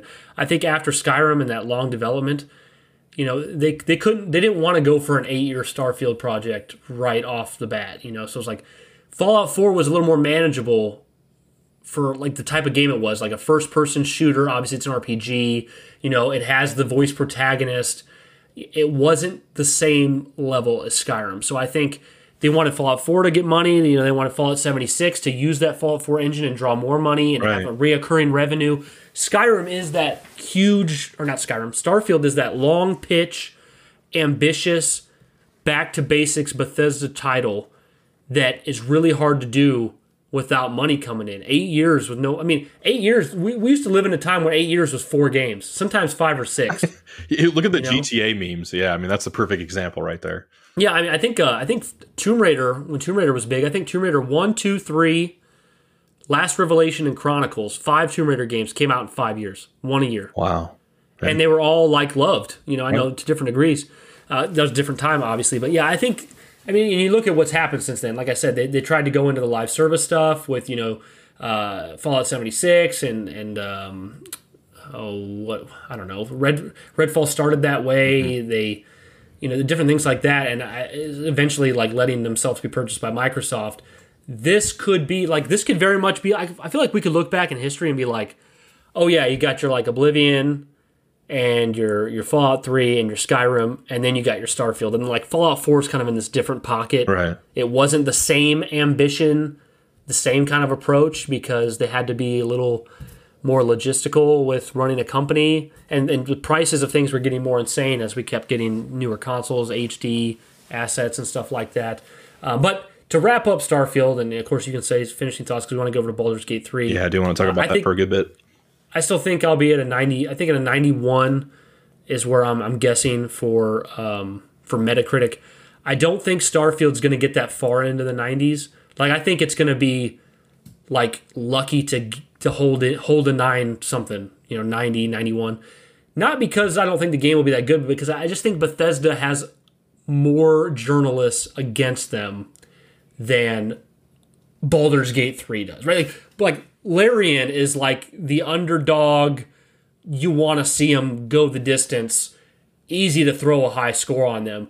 But Bethesda is known for bugs, is known for um, behind the scenes emails that get leaked and piss people off. They're you know they're known for like uh, the handling of Prey and Human Head Studios, and then you have uh, places like I think Kotaku might be black. I think they're blacklisted. Yep. Uh, Eurogamer came out today and said they didn't get the code till today, so their review will be much later. There's a lot of Bethesda haters out there. Some of it's for good reason, some of it's not. So I think they have an uphill battle getting. I don't see, you know, like, and not to single out Diente because I hope Diente is right. Diente's been saying 98 Metacritic, but I just don't think with Bethesda's name slapped on it, there's a chance. I just think there's too much going against them in the realm of journalism for them to reach. Them. Well, the so I'm thinking low 90. For the same reason, I think it's ex- like I, I'm excited for is the same reason. Like I think what also people it could draw a lot more criticisms because this is like a generational game. So like everyone's stopping to look at this game, even people who And no one was stopping to look at Baldur's Gate 3 right months ago. So people who aren't necessarily even going to play Starfield are probably going to stop and take a look at seeing how this ranks up statistically, uh, reviews wise. So that's going to be interesting, which could be problematic in terms of people could be more harsher on this game because they've been waiting for it for so long. There was the big delay last year. It's But at also same it's also tied to Xbox's reputation, Exactly. like most games aren't. Exactly. You know, But uh, on the other hand, you know, I'm excited for that reason too, just because it'll be a huge talking point. I don't expect that I'll be able to really talk to people much about this game in the community at all because people are just going to have more time to play this game and going to be so ahead of it that I can't participate in those unless I want to be spoiled on a lot. But um, Yeah. two quick things, real quick. Uh, I'm excited for the legacy of this game. Usually, in each Bethesda title, you kind of get a little clued into maybe what they're going to incorporate into a future title. Case in point, with like Hearthfire DLC with Skyrim, going into a lot of stuff that we saw in Fallout 4. So, where might the some stuff in this take us to the next Elder Scrolls? Uh, so that's interesting to me. Um, the other thing I just completely forgot. Oh yeah, well here I'll fill in. I've been there, Josh. I've been there. I'll fill in for you though. I'll fill in for you real quick. Here's what's really funny, guys. Get this. I, I this just occurred to me while Josh was talking. I am not thinking about this game too much, and I'm saying how I'm like my hype's not too high just because I'm now go ahead. okay. We'll go. We'll go ahead and say it, Josh. I won't forget. yeah, it's mine. real quick. My fa- the thing I'm honestly looking forward to the most in this game is the Oblivion style uh, close up shots Yeah. of talking to them when you have conversations. the one from my dream. Yeah, then the stars were right, and this is the day. You know, I'm looking forward to having conversations like that again. Over to you. Um, yeah, so just to give you an idea of like where I'm at, right? Like it doesn't seem like I'm my anticipation's too high. I'm thinking about other things, but I just realized, guys, I I fully think this is going to be one of my like the way I I think I I think me slash I think Josh and I've kind of fostered in our little Sacred Icon community the whole top 50 games thing. Like top 50 We is like like our favorite. stuff. Yeah, like our favorite games of all time always come down to top 50. It's not top 25, it's not top 100, it's top 50. Mm-hmm. So, using top 50 as my as my uh, metric, I've believed that Starfield is going to be one of the best games I've ever played for a oh, long time now. Man, you I have- so many songs. I'm sorry, bro. I have Starfield already. I just just because I'm excited. I have Starfield like halfway through my top 50 games already because I just expect it'll be there. so like, so like, not because I actually know, but I'm just like, that just goes to show, right? Like, for as little as anticipation as I'm feeling, I'm assuming this will be one of the best games I've ever played. Yeah.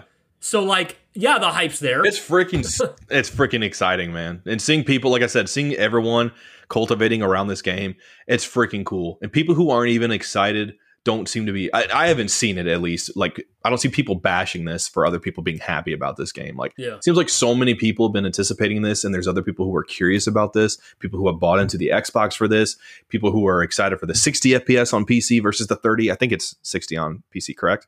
So yeah, yeah, I mean, I PC just- can do anything. yeah, but yeah, so I mean, I'm just in the mod potential and everything, just what this game's going to do for people and how much you can get out of it and play it how you want. It's just so exciting. But uh, over to Baldur's Gate 3, you want to talk about that? Yeah, Josh, if you want, let me. Uh, I have one really talkative thing to say about Baldur's Gate three, and Okay. you're going to have most of it. So Sure. like, if I get mine out of the way, then Yeah, you can man, go- the rest of it. I'm, I'm and interested. I wonder if you'll roll your eyes because you'll be like, "Oh, this is-" I wonder if you'll roll your eyes because you'll be like, "Oh, It's- Brian's Brian's bringing the drama here." I'm going to offer. It's a hot take. oh, I, know think I know where you're going with this, but I don't know. At the same time, Oh, let's I think you do. I think you do know. It's a hot take, and I think no one listening will agree with me. I don't think Josh will agree with me. I am disappointed it, that Phil Spencer dropped the series parody, Series S parody. Okay. Is that what you thought I was going to say? No. Oh, okay. I was wrong Um, again. Yeah, I, I'm, I'm, right. I'm kind of bummed. I'm kind of bummed about it because Microsoft, you know, they, they they went for something different this generation with, hey, we got the Series X, I mean, the most powerful console, but then we got this Series S, this entry point. Right. It's like the same architecture, same CPU, different GPU, and we're the games will be will have complete parity. They'll release the same, and it's a good entry point. And what have you? You've had it's it's increased over time, but from the very beginning, you've had naysayers. Uh, Series S is going to hold back the generation. Uh, Series S is harder for developers. And when Baldur's Gate 3 came out and took the world by storm for a while, everyone pointed at Microsoft and says, "You screwed up because you don't have Baldur's Gate 3 on Xbox the same time PlayStation does." And it's and, and Larian says it's because of the split screen not working the same on Series S, and Microsoft requires parity. And everyone's like, "Screw the the Series S. The Series S is holding back everything, and developers hate it. Everyone hates it. It's the worst." And like it quickly looked like Microsoft was either going to have to stick to their guns and say, no, we can fix this. It's fine. This is going to be an entry point console, or they're going to have to loosen the reins and pretty much let the Series S become a quasi mid con mid gen console. Mm-hmm. Like because if you think about it, we're really early in the in this generation of gaming. We're technically three years in, but the generation exclusive games have only been going for what a year tops, if that. Mm-hmm. So like we're in the beginning really of this generation, and we've just now seen there will not be uh, Phil Spencer finally, and I, I get why he did it because he's getting so much pushback, and I know so many people wanted this. I think pretty much everyone in our community wanted it. I think you wanted Josh. I'll pass it over to you in a moment. Take your time. But pe- people wanted him to, for Microsoft to drop the parity and say, okay, the Series S can come out without split screen co-op, and the split screen co-op will only work on X. So that means from now on, when you buy a Xbox Series console, there won't be complete parity anymore. There will be a oh well, if you get the Series S, that's the version that doesn't have split screen. Series X lets you have split screen, and I think they opened up this huge uh, can of worms now that what's required, who has to do what, and can I guarantee that I'm going to get the same experience other people do if I buy a Series S? I, I know if I had a Series S or a friend had a Series S only, and they picked up Baldur's Gate 3 and they were excited to do split screen with their wife and find out that they can't because they got to upgrade to an X, that would blow, man. So for me, I think it was a mistake for it was a mistake from Microsoft to drop the parity because I think this set a dangerous precedent. I think from this moment forward, we're going to see the Series S mostly get pushed back to basically where the Xbox One is and just not taken seriously. It's going to be Xbox Series X, PS5, and then whatever PS5 Pro is. That's what it's going to be. Um, but, you know, Microsoft made this problem for themselves by deciding to launch a cheaper console at the beginning. This has nothing to do with Larian. Larian's doing everything right, and it's their badass game that made this whole parody thing come up. So, uh, other than just beyond the drama, I'll say that I am rooting hardcore for Baldur's Gate 3. The game looks awesome. I think I would love everything about it except the combat. That's why I don't plan to buy it, but I'm rooting for it. I'm excited for Josh to fill me on and what he thinks of it. I would love to see this win the game of the year. I haven't even played Starfield or Baldur's Gate 3. And if you ask me what game I would love to see win game of the year, I'd probably pick Baldur's Gate 3 because like Starfield's such a like, oh, you mean the guys that did Skyrim and Fallout? Like, it's interesting because you do see Baldur's you know? Gate 3 as a critical darling at this point, like this underdog. Yeah, and I, I, would love for like the Game Awards to be like Baldur's Gate 3 Game of the Year, and it's like man, this Larian came in after building up on Divin- the Divinity games. Right. They brought out Baldur's Gate 3 and they took down freaking Zelda, Bethesda, Final Fantasy. That would be such an epic I'm smiling because that's a cool to, scenario. I would love to see it. I'd love to see it. But anyways, Josh, what do you have to say about the Series S thing and then go into Baldur's Gate? Sure, man. No, I, I, you made a lot of good points though, man. I think I I think I mostly agree with you, but at the same time, really? I think I have a slightly different take. Like okay.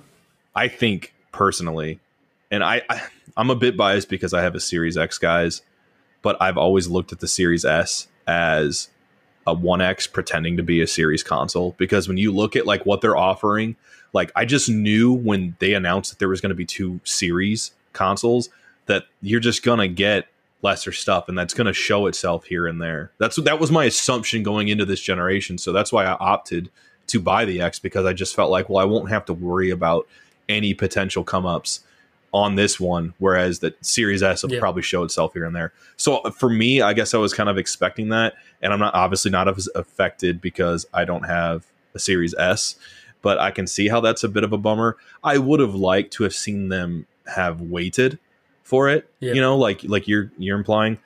But yeah. on the other hand, I do think the conversation it, it, I mean, it seems like more or less like it did just change because of how successful the game came out of nowhere. It looked really because, bad for Xbox to not have this game, right? You know, and the fact that it was like you, you kind of had like PlayStation was going to have their their their title, which was Baldur's Gate, and then you have Xbox with Starfield on accident for free. On accident for free, perfectly said because Xbox wasn't able to get it, you know, the parity going in a way that they could release it around the same time. Yeah, but the game turns out to be hugely successful. They're saying it's one of the best games of all time already you know, and the reviews are through the critical darling, like we said. But then Gamescom comes up, and then they announce right after Gamescom that yes, it's going to ship on Xbox this year because they had a conversation with Phil Spencer. And my assumption is that Phil saw the success of this game and how well it was doing and went, "Holy shit, we need to get this on there as soon as possible." So we're going to make this sacrifice because we don't want the conversation. I mean, if I was him, I wouldn't want the con- I wouldn't want Baldur's Gate on PlayStation to be entering the conversation of Starfield on the Xbox. Against Starfield, Yeah. they're, they're monopolizing their own Like, game. get it? Like they're giving point- the competition a free uh, exclusive. Exactly. At this point, how soon can we get it on Xbox so we negate that type of conversation?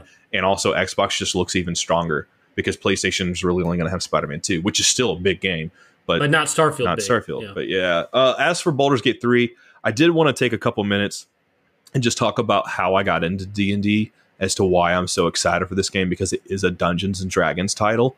Um, uh, and that it started actually back right after Brian's wedding in 2019. I had a coworker named Kyle who was playing Dungeons and Dragons a lot. He was the dungeon master, and our friend Erwin was playing with him and had tried to get me to play Dungeons and Dragons for years, and to no avail. It never worked. I was more focused on Force Awakens coming out and all this Star Wars stuff that was coming out every year. And uh, I get back from Brian's wedding, and Kyle is telling you know, Kyle and Erwin are telling me that Kyle's going to start a new campaign, and he's looking for you know some new blood and stuff.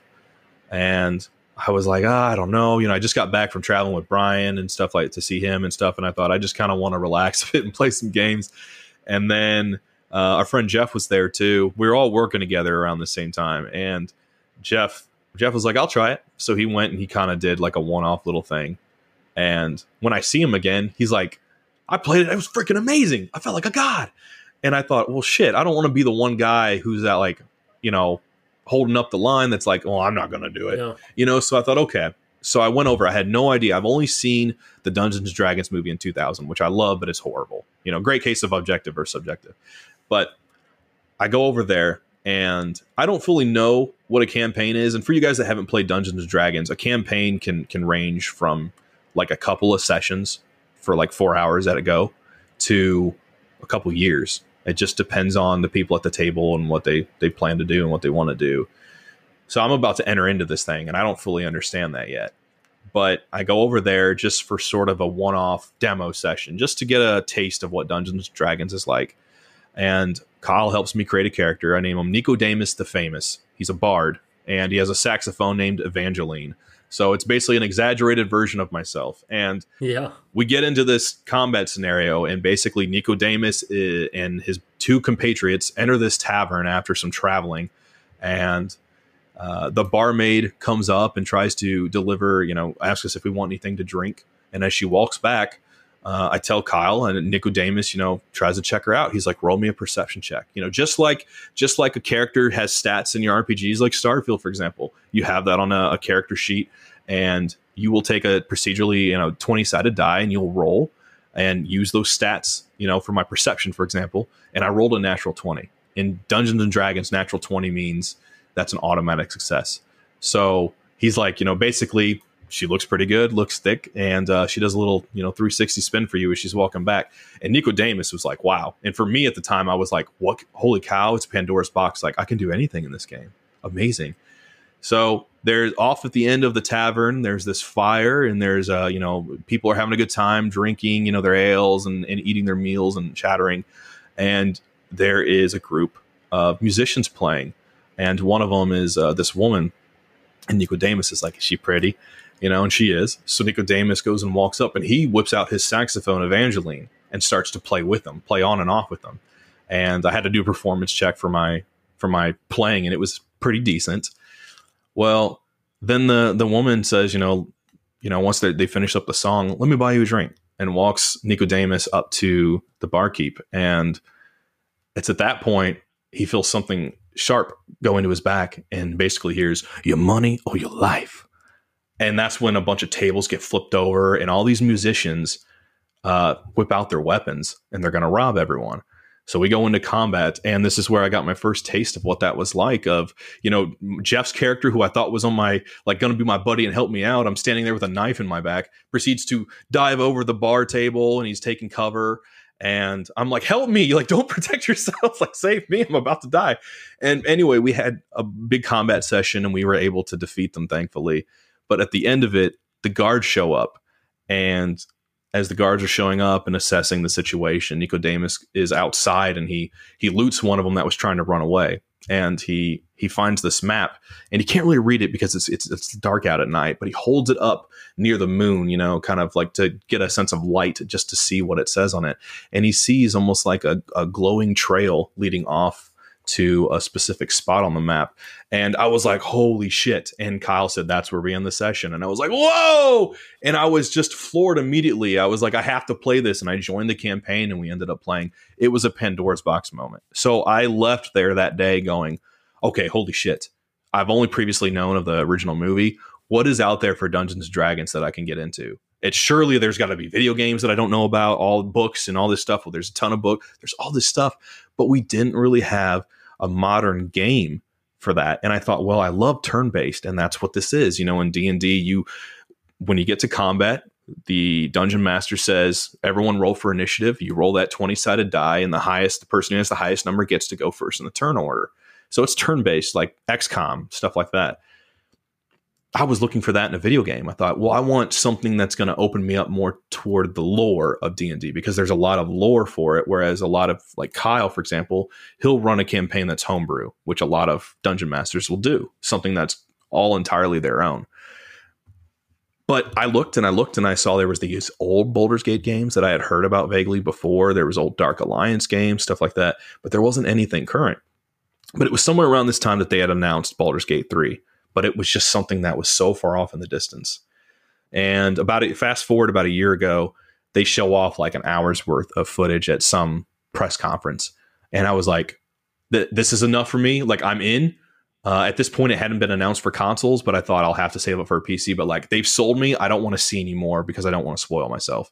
It went into early access shortly thereafter, where people could play through Act One on Steam, PC, and all that and I didn't want to watch it because I didn't want to spoil myself on a lot of it. I didn't know how big the game was going to be, so I didn't know how long Act 1 was going to be.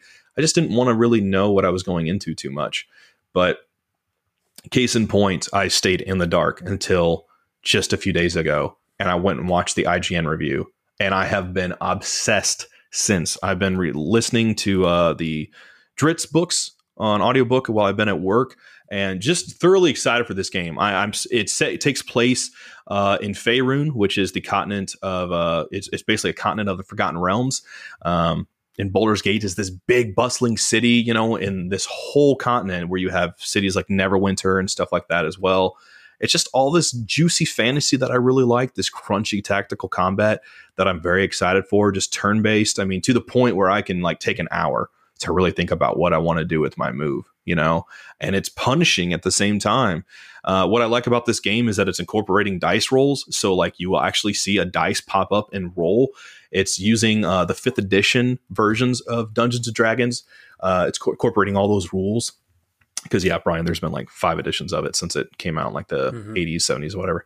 But um, I'm very excited for that because I feel like that's going to help me understand tabletop D and D better but it's also going to what I've under you know played of tabletop D and D is going to uh, allow me to enjoy this much better. I know that it begins with uh, some stuff going down. There's an illithid, which is basically just you know, these tentacle looking guys, and uh, you know you get this parasite inside of you, and it turns out uh, some other people do too, and you're trying to basically solve getting that out of you and what that does to you and how that affects you. And that's really the only bits I know about the story. But it has your typical stuff that people would expect out of like a Bioware game of getting a party, traveling around, adventuring forth, doing side quests while having a main quest there. You can romance companions, and there's just a lot of juicy goodness in this. You can smash a bear, you know, and stuff like that. I mean, just some crazy good shit in there that I'm really looking forward to playing. And, and like I said, the combat, uh, especially just that crunchy, tactical, turn based stuff that I really, really love, which is why you're not as interested in, you know. Think think how much it worked out for them unintentionally because this game is coming out when Critical Role is this huge thing, and there was a giant D and D movie in theaters, right? Yeah. Like this that people are ripe for a game like this, you know. Mm-hmm. Uh, so I mean, like like I said earlier, like I've been watching this game with great interest because we watch I just love this great interest. I've, I've just been like I feel so happy for Larian, this this team that created the Divinity series and keep iterating on that, and then got the Baldur's Gate IP, and they're putting this game out. And this game's like this is the game that like you go back to just June no one was really talking about it. You know, it was all about Zelda, Starfield, Final Fantasy, Spider Man. Mm-hmm, mm-hmm. No one's really talking about Baldur's Gate. And then Baldur's Gate comes out beginning of August, and suddenly it's like the best thing that's come out this year, and all anyone wants to talk about. And it's just uh, the review scores are insane, the sales are insane, the Steam charts, and you just love to see it because Yeah. it's Yeah, you it's, do. Hell yeah. it's also it's it's an uncompromising game, right? This isn't a game where they're like, oh well, we had um, we had to make it action based combat because casual gamers like that more. Mm-hmm. Which, to be fair, I would like that more. But they didn't compromise. They didn't make it like hack and slash action combat or like Diablo, like run and click and stuff. It's like the full on what you would a nerd's nerd would want out of this type of game. 100%. They uncompromised in every way, and it's paying off tenfold. There's no bullshit microtransactions. There's no part of the game you don't get. You got to wait till later, and it works. And like I, I've heard, there's a decent amount of bugs, but not in a way that's like ruins the game. They just had a patch come out for that, and they still got more coming. yeah. So I've heard uh, so many- It's just er, Sorry. it's a success. You just it's the success you want, and this is you want this type of thing for games going forward in the industry. One hundred percent, dude. I've been What you want? I've been looking for something to sort of like since I've gotten into D and D, something to scratch that like lore itch. You know, most of the stuff I did on tabletop wise was more homebrew, which used a lot of elements from that, but in its own original way. Something that I'm actually just looking forward to is just getting to know the world of the Forgotten Realms more, and uh, you going to the Underdark, you know, which is this big cavernous, you know, underground like living area, which is you know for a lot of people in the in the world, that's where they they uh inhabit you know that's where they like to live and stuff and it's got whole cities and stuff down there you know and whatnot but then you know being above ground and seeing where the story takes you what references it might have to previous Baldur's Gates. I've already done like you know catch up videos on YouTube I've listened to and I don't even know at this point what class I want to make. I mean like when I played a bard in tabletop that was more of a buff class someone who would stay back and could Mhm. do things that would like you know I'd be the guy playing the saxophone trying to basically distract this you know uh, Duergar dude you know or a goblin or something like that um, while my while my teammates rush in and actually uh, do damage to it you know? Stuff like that or I'd, I'd boost their chances of rolling more you know better rolls and stuff. But I don't know. I'm kind of torn. Do I want like you know as I'm getting older I, I don't necessarily need to play as like a version of myself in these games so even with Starfield, but uh, more in, for Baldur's Gate 3 here, I don't know if I want to play as like an exaggerated version of myself again, where I make myself look super beautiful and everything and get into the thick of combat or be a bard like Nicodemus was. I don't know if I want to make just a, a pretty femme fatale and, you know, have a character that I'm going to look at a lot in the game. That way I get to see her all the time, just crush on my my character that I created. Or, you know, a little something combination of the two where I just get to like sort of make something wholly original. crush on a you might as well crush on yourself. I mean, There you go, man. That that would be a bard. the vanity If of I, if. I played Baldur's Gate 3, I would do everything I could in my power to make myself have charisma and charm. Yeah. Like I wouldn't care about Well, you got that powerful, naturally, dude. You know, I well, would- I just that would lend itself. that's what I enjoy playing. I appreciate it. That's what I enjoy playing in games. But uh, yeah, I'd probably be know, something along the lines of a bard or something where it's not combat, but I think I mean, you would what fit a the- bard well. I think you're the thing the thing about Baldur's Gate 3 that like makes me sad I'm missing out on it is those companions and the dialogue options just seem mwah, magnifique, chef's like kiss. perfect. Absolutely. You know, and I and I, I it makes me think of Dragon Age. It makes me think of Mass Mm-hmm. Effect, and it makes me want to engage in that. But with my limited time as it is, and all the other games I have, and the fact that that combat simply is not for me, it just makes sense for me to pass on this one. It's right up my alley. Whereas for you, it's the complete opposite. Yeah. Yeah, yeah I have nothing negative to say No, about yeah. the combat. I just I don't Not get anything taste. out of that combat myself. It's it's like if if if and it's it's I think it's probably good they didn't include this because it would have pissed off hardcore fans and like just let Baldur's Gate 3 be something for the for the hardcore. But like if they had an option where you could do like story mode where you basically can just play the game and kind of skip through the combat, I'd, pro- I'd probably buy it right now. Yeah. Oh, I don't blame So I you. could I don't blame the you. combat. I think or or if I could, they can make it so that like no matter what I do in combat, I don't lose. like I know, like, call me a pansy, but I just I don't want to mess with dying and all that shit. Like, well, it's, it, we talked about this off air before, but Xavier Xavier said that uh, he was telling me once regarding being excited for Final Fantasy VII remake, and the, a big reason for him being so interested in that was that he felt like he was going to have full control over Cloud finally. yeah, And I thought, you know, I could see that. I think that's fair to say, but I always feel like for a me, lot of I have would think more that you control. do have full control. I have full Yeah. control over more full control over my character in turn based than I do real time because Yeah.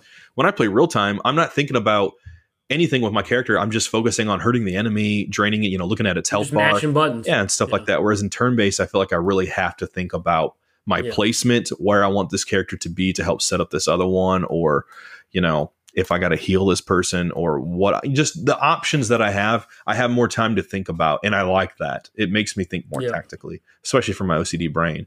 But I think, you know, right now, just the feedback that Larian's getting, they almost feel like the the CD Projekt Red of this era, just of being Oh, yeah. like Oh, yeah. you know when Witcher three came out and it was this critical darling and everyone was Yep. looking forward to it, but it superseded expectations and in some ways was an underdog. That's not the legacy now, but it was at the time. Uh, I feel like that's kind of what they're going through. Very consumer friendly game with no microtransactions. They've been they had early access where people could give them a lot of feedback. Um, they already got another patch out. Um, it's about to come out to PlayStation. I am hoping that it launches well. I have no reason to doubt that it won't, but at the same time, I'm just a little nervous about that, you know, just because it's a console release. But uh, as we've seen with Divinity uh, Original Sin 2 and stuff like that, like they've done great with their ports so far. They've been really good. But uh, I, I'm I'm just eager to see how well this does for them moving into the future. You know what this means. Are they going to just maybe move on to another Baldur's Gate? Uh, are they going to do a completely different game? You know, wh- They're going to do how- a cyber noir game that comes out buggy as hell. how is the industry going to look at Larian now and kind of hoist them up? Because Divinity Original Sin 2 has been praised through the roof over the years, but most people who just play AAA games still don't really even know that game exists, if that makes Just sense. Just give Mass Effect to Larry. you know, well, that's always by Bioware closed down. I could see Larian stepping in to say, "Yeah, we'll take it from here." But uh, yeah, I mean, I, I feel like I feel like people who are looking to scratch that Bioware itch, you're going to get that out of this game. If you're not into Dungeons and Dragons, you don't have to worry. It's not daunting. How's You it feel to be Bio, Bioware right now? Just watching somebody else do themselves better. Well, that's interesting, isn't it? Because what if what if their game, what if Dragon Age and Mass Effect are really shaping up to be dog shit, and they're having to work on a game they know is shit? I mean, how many developers have come out and said that in the past about certain games? They're like, we know this wasn't going to do well, or Yeah. this was going to be this situation. Like, what was it last year? Uh, Jason Schreier reported from uh, hearing inside the industry that had Starfield released last year. That they were looking, a lot of people inside at the studio were saying we're looking at another cyberpunk situation. So Yeah. you always, you know, you'll hear that stuff crop up. But what if Bioware is actually looking at this stuff going like, you know, in one scenario, like, holy shit, uh, Yeah. people are going to expect our games to at least be on some level of this, and we're not going to hit that. Or they're like, you know, rubbing their hands together like a fly, scheming like, oh, here we go. I can't wait. Like, good to see people excited for this stuff. Bethesda's come out, Larian delivering a uh, Bioware like game. Wait till they see what we've been cooking. It's going to be interesting. I don't know because Bethesda. Well, Josh, uh, since you can't guess the review scores or the complaints or the praises because that's all already come out, um, what do you think the the final thoughts on Baldur's Gate three are, is going to be when we get to that Game Awards season? Do you think it'll still be hot on people's minds, or because think about this, there will be at least ten, if not more, major games that have come out after Baldur's Gate 3 before the Game Awards. We're talking, uh, you know, Alan Wake, Mario, Horizon, Spider Man, Oof, I got a lot to say. Assassin's Creed. I mean, it'll be in one sense like people right now are going like, "Oh yeah, it's going to be the big talk at the Game Awards," but there was games earlier, a lot of games earlier in the year, and there was a lot of games after it, and some of those are heavy hitters. So, what do you think the final thoughts will be on on Baldur's Gate 3 as the year closes and do you see it winning game of the year? Well, I could see it going two different ways. I could see it standing up and being able to be the surprise sleeper hit. Not sleeper necessarily, but in terms of just some of the other bigger games that Yeah, people want to sort of will in, like Tears of the Kingdom, like Starfield, Yeah. stuff like that. But on the other hand, I could see people being sick of hearing about it by then. Because think about it like this, guys.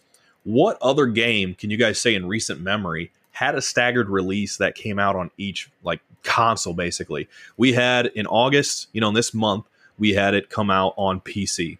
Here in about a week, you know, if you're not getting early access, it comes out on PS5 and it is confirmed later this year to be coming out on Xbox. It has a staggered release, so there's going to be not everyone from the ecosystem is getting to sort of play it at once and buy into it at once. Everyone who has a specific version, like console or PC, but the topic will keep being refreshed. So it's going to keep being refreshed, or for some people, they're going to be so sick of hearing about it because it's going to be new for this person, new for this person. Uh, so it'll create an interesting conversation, but I think because of the refreshment rate, it, it stands the potential to to definitely be in there. I think what it's going to come down to though is ultimately how it performs on PlayStation and Xbox because I could see if those come out prior, like if the Xbox One even comes out prior to the Game Awards, and it's really buggy, really like not as well, not as stable as the PC not, release was. It's hard. It's I not as much it, fun to play. I could see it affecting the reputation a bit enough to yeah. where it may not win that. But so that's really gonna come down to the wire, I think, with that one. But I think it's good. We'll see. Uh, yeah, I think it's to be a strong talking point still by the end of the year. Because here's my thought: a lot of times, games that you didn't expect get talked about a lot because there ain't nothing else to talk about. Mm-hmm. That happens a lot, you know. Like uh, even Dragon Age Inquisition, that was kind of the talk of 2014, and that's because 2014 was kind of lackluster for you know big game of the year contenders. Yeah. But if you look at this year, there is plenty of shit to talk about that's already released. It's not like Baldur's Gate 3 came out and was the only thing worth talking about this year. This is the year we've already played Zelda, we've already played Final Fantasy, Diablo 4, Resident Evil Remake, right. Hogwarts Legacy. Like, I would say Baldur's Gate 3 has overshadowed all games that have come out this year. And not just because it's the freshest. I'm saying the way that people are talking about it is even overshadowing the way that it was talked about the prior one. So I don't think this is due to people being bored or needing something to play. I just think it's a damn good game that came out of nowhere. I think it's I think it's still going to be talked about when it comes to Game Award season, and uh, I, I, think it's a good. It's got a good chance of of being game of the year. Two things. I, I, hope it is. Two things to say because I know we got to move on to some. Uh, we got clips. 15 minutes till I got to yeah. get out of here, Josh. Uh, I'll say it real quick. I mean, I completely agree with that. I'm very excited to see that. I mean, I, I, I am so used to sort of seeing uh, games come out that I'm not as interested in, and, and those doing so well for other people, like Elden Ring last year, Ragnarok, stuff like that. You know, um, that I'm vicariously more excited for. Uh, but this is something I've really like been wanting for a long time. It's finally about to be here for me. Uh, and to see it doing so well with the reputation just makes me feel so good. That's part of the reason I'm so excited for this game. Uh, I'm just so obsessed with it right now. It just feels it feels good. It feels good. I forgot what this feeling's like, so it's awesome. On the other hand, I know we don't really have time to talk about it as much, but Brian, what the hell is up with? I mean, all this low hanging fruit shit that we've gotten from Starfield lately has just driven me nuts. Like, I just wanted to get oh, your thoughts on that because I feel like we didn't really talk about that, but like people bitching about the main menu and all this, like some of the recent reveals, like that stuff that's come out about the planets and stuff. I'm just like, I am so tired at this point. Like, I, I mean, you can tell me if you disagree or not, but I feel like we're at that point where the game is so close to being out, but not out that people are just looking for anything to bitch about at this point because yeah. the wait is so hard. It feels like a slow news day because not all we like once we got the live action trailer, it's like that's it. They're not going to tell us anything until the embargoes lift. So everyone's picking apart what they can, and it just seems silly. Yeah, no, I agree 100%. Um, it's either people complaining about uh, there was a thing going around that like uh, somebody was walking across the planet and a thing popped up that said like you've gone too far, turn around. And basically, everyone reviewing the game, major reviewers have come out and said, "Hey, the thing you guys are freaking out about, we're not allowed to talk about it because of embargo, but like this is not something to worry about. And and what I've seen somebody allude to, I can't remember who it was, is that planets are fully explorable, but there might be an area on the planet where you need to get in your ship to get to the next spot on the same planet. Like it's not like an invisible wall like people are talking or That's okay. Or uh yeah, or, or just I mean I have seen this in like I don't know, I don't want to try to be like Mr. Look at Mr. Big Adult over here. But like I've seen so much talk about Starfield on the internet in the last week, and so much of it is people pecking at every little corner, nip little thing they it's can. fucking ridiculous, just get a sweet, dude. Come just on. to get a sweet taste of what it might be like to play the game. Exactly. I'm like, touch some freaking grass and come back in a week. and play the damn thing yourself. Yeah. Like I don't. And then yeah, you see people on the Starfield. Like, you see the threads on different forums and stuff. They're just uh, millions of pages of people like, oh, well, what if it can't do this? Oh, what if you can't do this? Pre-release Well, anxiety, and then- bro. And then, and then like ten different people will, will say something, yeah. and someone will be like, maybe this will be the biggest failure of the year, and it's like, are you kidding me? Calm Like, down, guys. We're almost like, there. We're almost there. it goes back to that story me and Josh always tell about the Shadow of Mordor and people on NeoGAF saying the Xbox version is going to be basically unplayable because it doesn't run at the same resolution as PlayStation, and then you get the game and it's virtually the exact same thing. fine. It's perfectly fine. Yeah. So yeah, people just need to calm down. They're just We're almost there. I'm just- so excited for Baldur's Gate and Starfield, man. This is so so exciting. close. We're so close. We're so close. This is yeah, two huge games that are like generate. I mean, yeah, generational titles, and here they are at the same time. So it's really awesome. Josh, you ready for some voice clips? Let's do it, clips? I buddy. know we Run us in there. I really hope Tony's voice clip is like not like nine minutes long. We're gonna. If it is, I'll love it. But I know what you mean. I know you got to get out of here. Um, let's see. Here we go, Tony. Three minutes. That's not bad. Let's hear it, Tony. Okay. So, Sacred Icon, here's the deal Starfield Starfield. and Baldur's Gate 3. Yeah. Baldars. Uh, So, first of all, I don't have a good enough PC to play any games other than like You got fucking King's Quest and Myst, which are hella old. But cool. Baldur's Gate 3, if it comes out on console, I'm gonna lose my fucking shit, and I'm definitely gonna play it, and I'm gonna get super excited. People are saying it's a high probability that it will be on console. So um, when PS5 that and gets Xbox. Like officially, I, I will lose my mind. it is. I think I'm equally excited for both. And uh, Starfield. Here's the thing, like I was kind of on the fence about it. Uh, I didn't want to get too excited for numerous reasons, but like the top, you know, main reasons were just like overhyped. Like they were really selling it hard, and and at this age, that kind of puts me off. It's like the harder you fucking try to sell something, the the more I loosen my grip on something and go, eh. I get that. We'll see. Shoving it down right? And that's just because of Jade, right? Uh, but in reality, when Phil Spencer tweeted that clip of him, uh, not he didn't tweet it. I'm sorry. When I found on Twitter or X or whatever the fuck it is now, uh, a clip of Phil Spencer saying it's more akin to like Oblivion than it is Skyrim. I, I was I was s- just Yeah. pushed off the fence and over to the Starfield. Pretty hype. because Because that Oblivion's just- better, Wesley. I, I don't know. I, I liked Oblivion a lot more than Skyrim, and it was for numerous reasons. Because it was better, Tony. Just like rant and rant. That's why you liked it more. The point is, because he said that, it's got me hooked. Maybe that was by design, or maybe he was just being super genuine. I feel like he was being super genuine. Uh, if the style, if there's like heart and soul that feels like Oblivion exploration and character interaction and just kind of quirkiness um, and like this mix of humor and wonder, um, yeah, and just exploration, then uh, yeah, I, I cannot wait for fucking Starfield to come out. So Hell yeah. that's my take, man.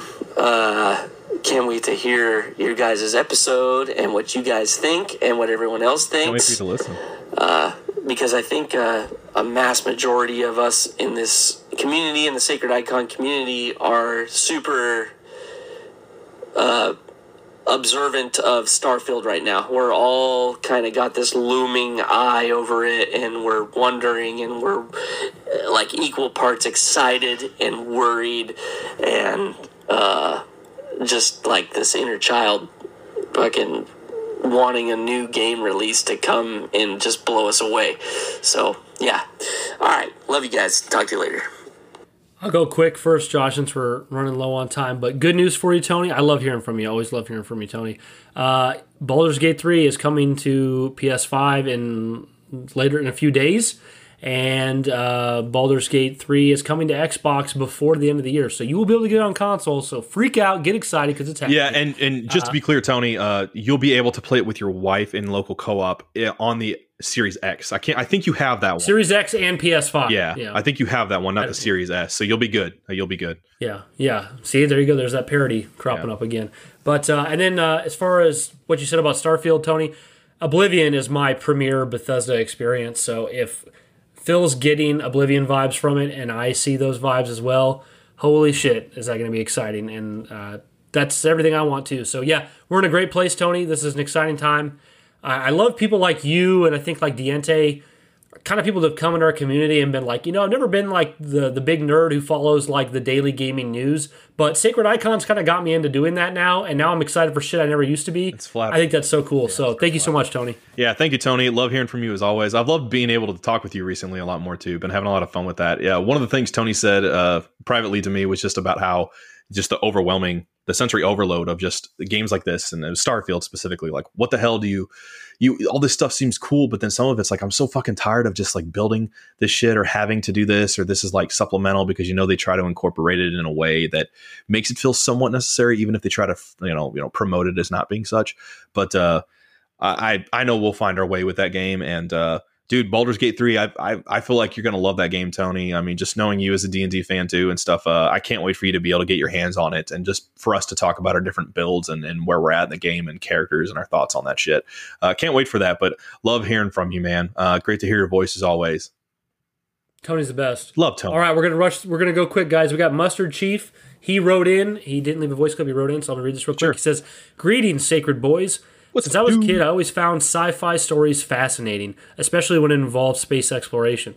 While in recent years I've found sci-fi subgenres like cyberpunk more intriguing, Starfield offers an opportunity to go back to that childhood wonder of exploring the stars. When I was 16, I played Skyrim for the first time. I was struggling with stress of a college prep school, and not having a lot of friends, on top of the typical teenage angst. Skyrim offered an escape from reality, and while I never got far in the story, I had a lot of fun going around the game world fighting bandits and leveling up. I never got into Fallout because I didn't like the user interface or the menus very much. But with get that. Starfield, I'll be able to see how their combat has improved since 2011. Thanks for continuing the podcast and building your community. Stay rad, Mustard Chief.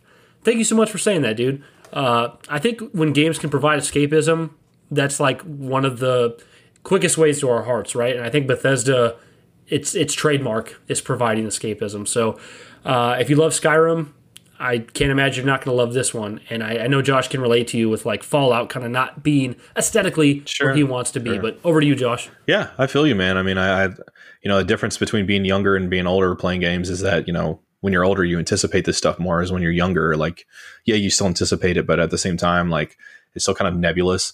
Uh, whereas when you're older, you know, it's just like you're leaning on that for the escapism, where you have that chance of escapism when you're younger, and uh, that's how a lot of games, like Oblivion, especially was for me. I had a our, one of our dogs in our family pass away around the time Oblivion came out on consoles, and uh, I got that as a form of escapism. Uh, you know, and uh, my head canon was that one of the horses I got named after that dog. So he was always kind of with me on the journey and stuff like that. So that game's always stuck with me for a lot of reasons.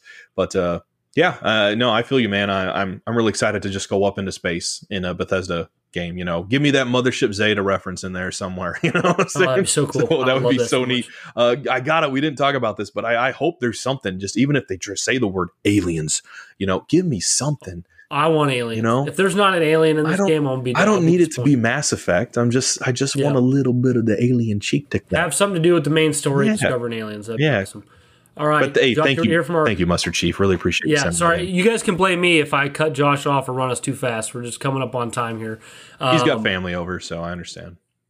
Yeah, well, actually, I don't have family over. Oh! I have, uh, did I tell you I had family I thought you, I thought you did. Aren't they? Aren't they there? No, for I'm just her? gonna put. I gotta put the baby to bed in like eight minutes. Oh, isn't? Aren't they in town for the weekend, or they're coming uh, Friday? they come over on Saturday morning, oh, okay. So we got a little ways to go yet. but uh, this is from our boy Trickster. Let's hear from him. What am I gonna play this with? Why is it making me choose? Okay, here we go. Let's play it. Hey Brian, Josh, Trickster here. I know Hey, we're buddy. all excited for Starfield coming up, and you guys are awesome. Thank you. Man. And I've been doing my darndest to keep away from those super leaks Mm-hmm. because they're almost everywhere. Anyways, you guys are awesome. Always keep it sacred. And I'm probably gonna What's be that? making my character at Han Solo. So Chewie, hit the hyperdrive. Hell yeah! Thanks for the kind words. Thanks for the kind words, Trickster. love the- Glad you're the- excited. the the rubber ducky squeak. I love that. I know the squeaky toy, like, uh, yeah, that that that killed me because I didn't know if he did it on purpose or if he like stepped on it. Oh, but hey, thank you so much, man, dude. I feel you, man. I, how is it? How exciting is this? So we finally at this point with Xbox, man. The games are coming. The games are coming. The games are coming. They're finally here. You know, at least it feels that way. And uh, I can't wait to see just how everyone's going to be talking about Finally, this. Phil Spencer come out and say gaming, and you're like, he's like gaming. You're like, yeah, there's games. Yeah, he just he, he turns around as his ass cheeks, and then there's like a cartridge of a physical game in there, and it's Starfield. it's like you got to pull this out of my ass because look all the trouble I went through to get it here. But uh, in through the gullet, out through the back. But no, Would you have to blow in the cartridge after it came out? Oh yeah, Duty? oh you got to blow on it a little bit, get a little bit of the particles in there. Like I, He's like, like that's Nintendo. Just, that's just Cajun seasoning. I'm, I'm used to I'm used to dust, but not dingle dingleberries. Like I'm not used You know to. I'm? I'm not Creole seasoning, just a little bit in there. But uh, hey, Trickster, thank you so much for sending that in, man. I feel you. Just so excited for this point. I'm so glad we're we're finally here, and and for us on the podcast, this is the first time in a, like since Halo Infinite that we've all been kind of writing a game together. Yeah.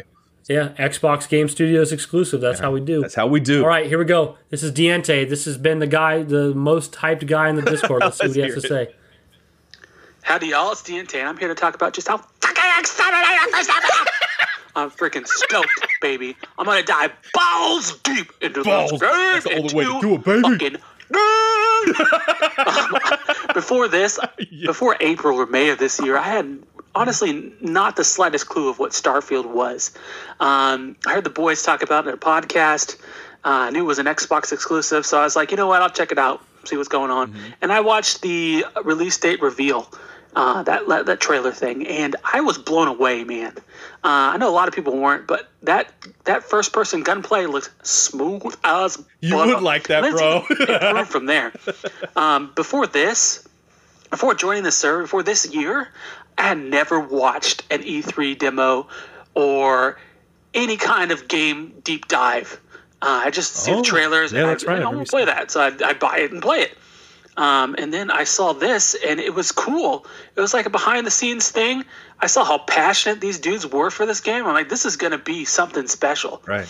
And after that day, um, I scoured the internet daily uh, to see if I could order a collector's edition.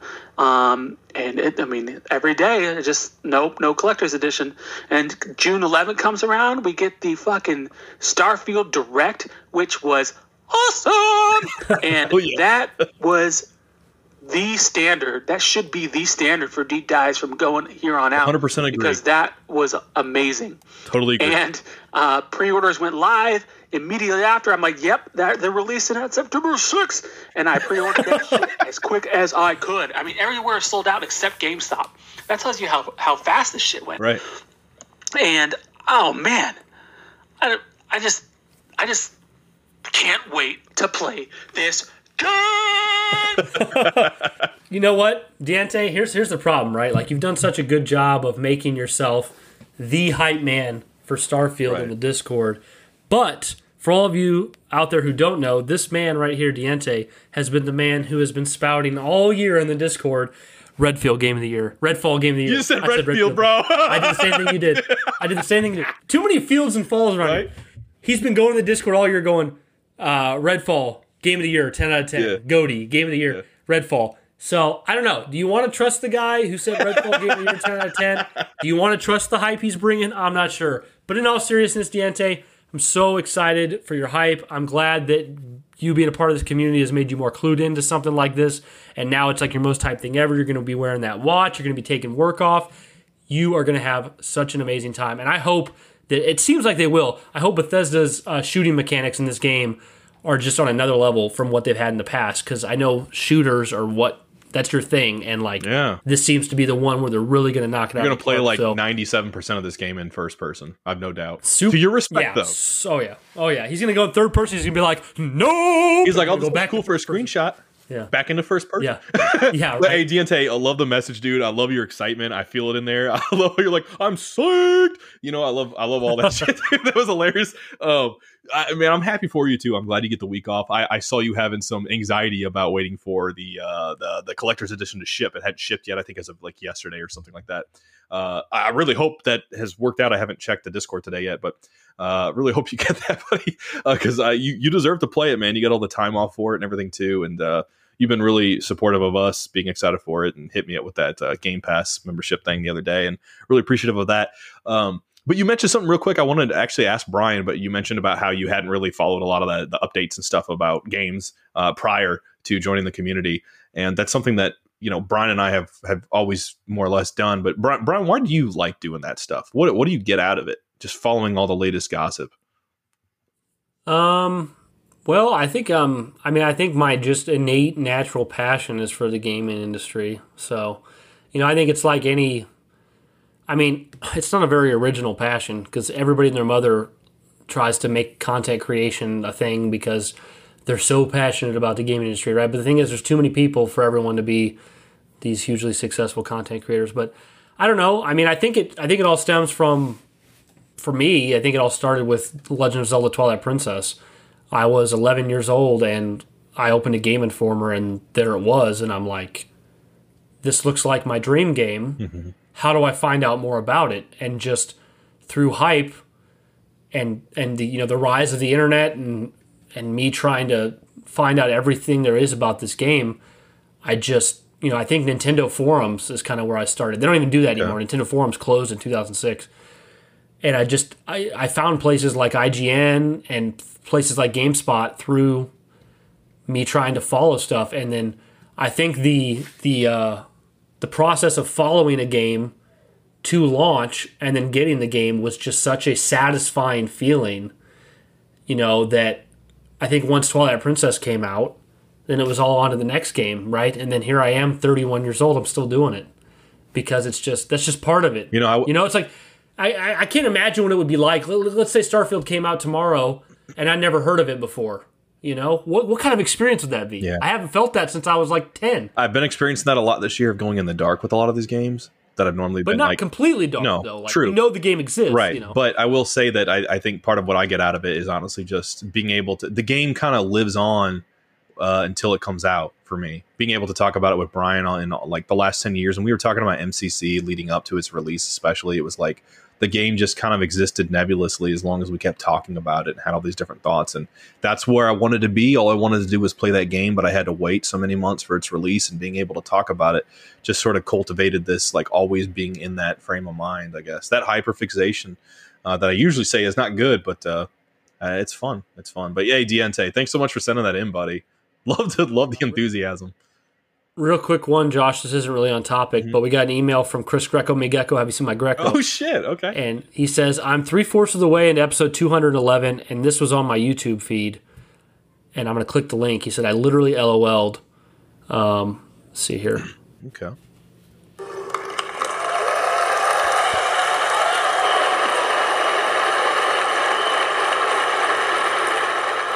It's a game showcase. Here we go. Thanks. Thanks, guys. That was that was amazing. Thanks so much. Peggle two. I'd say I was speechless, but I have one more thing to announce. Coming this year, Peggle two.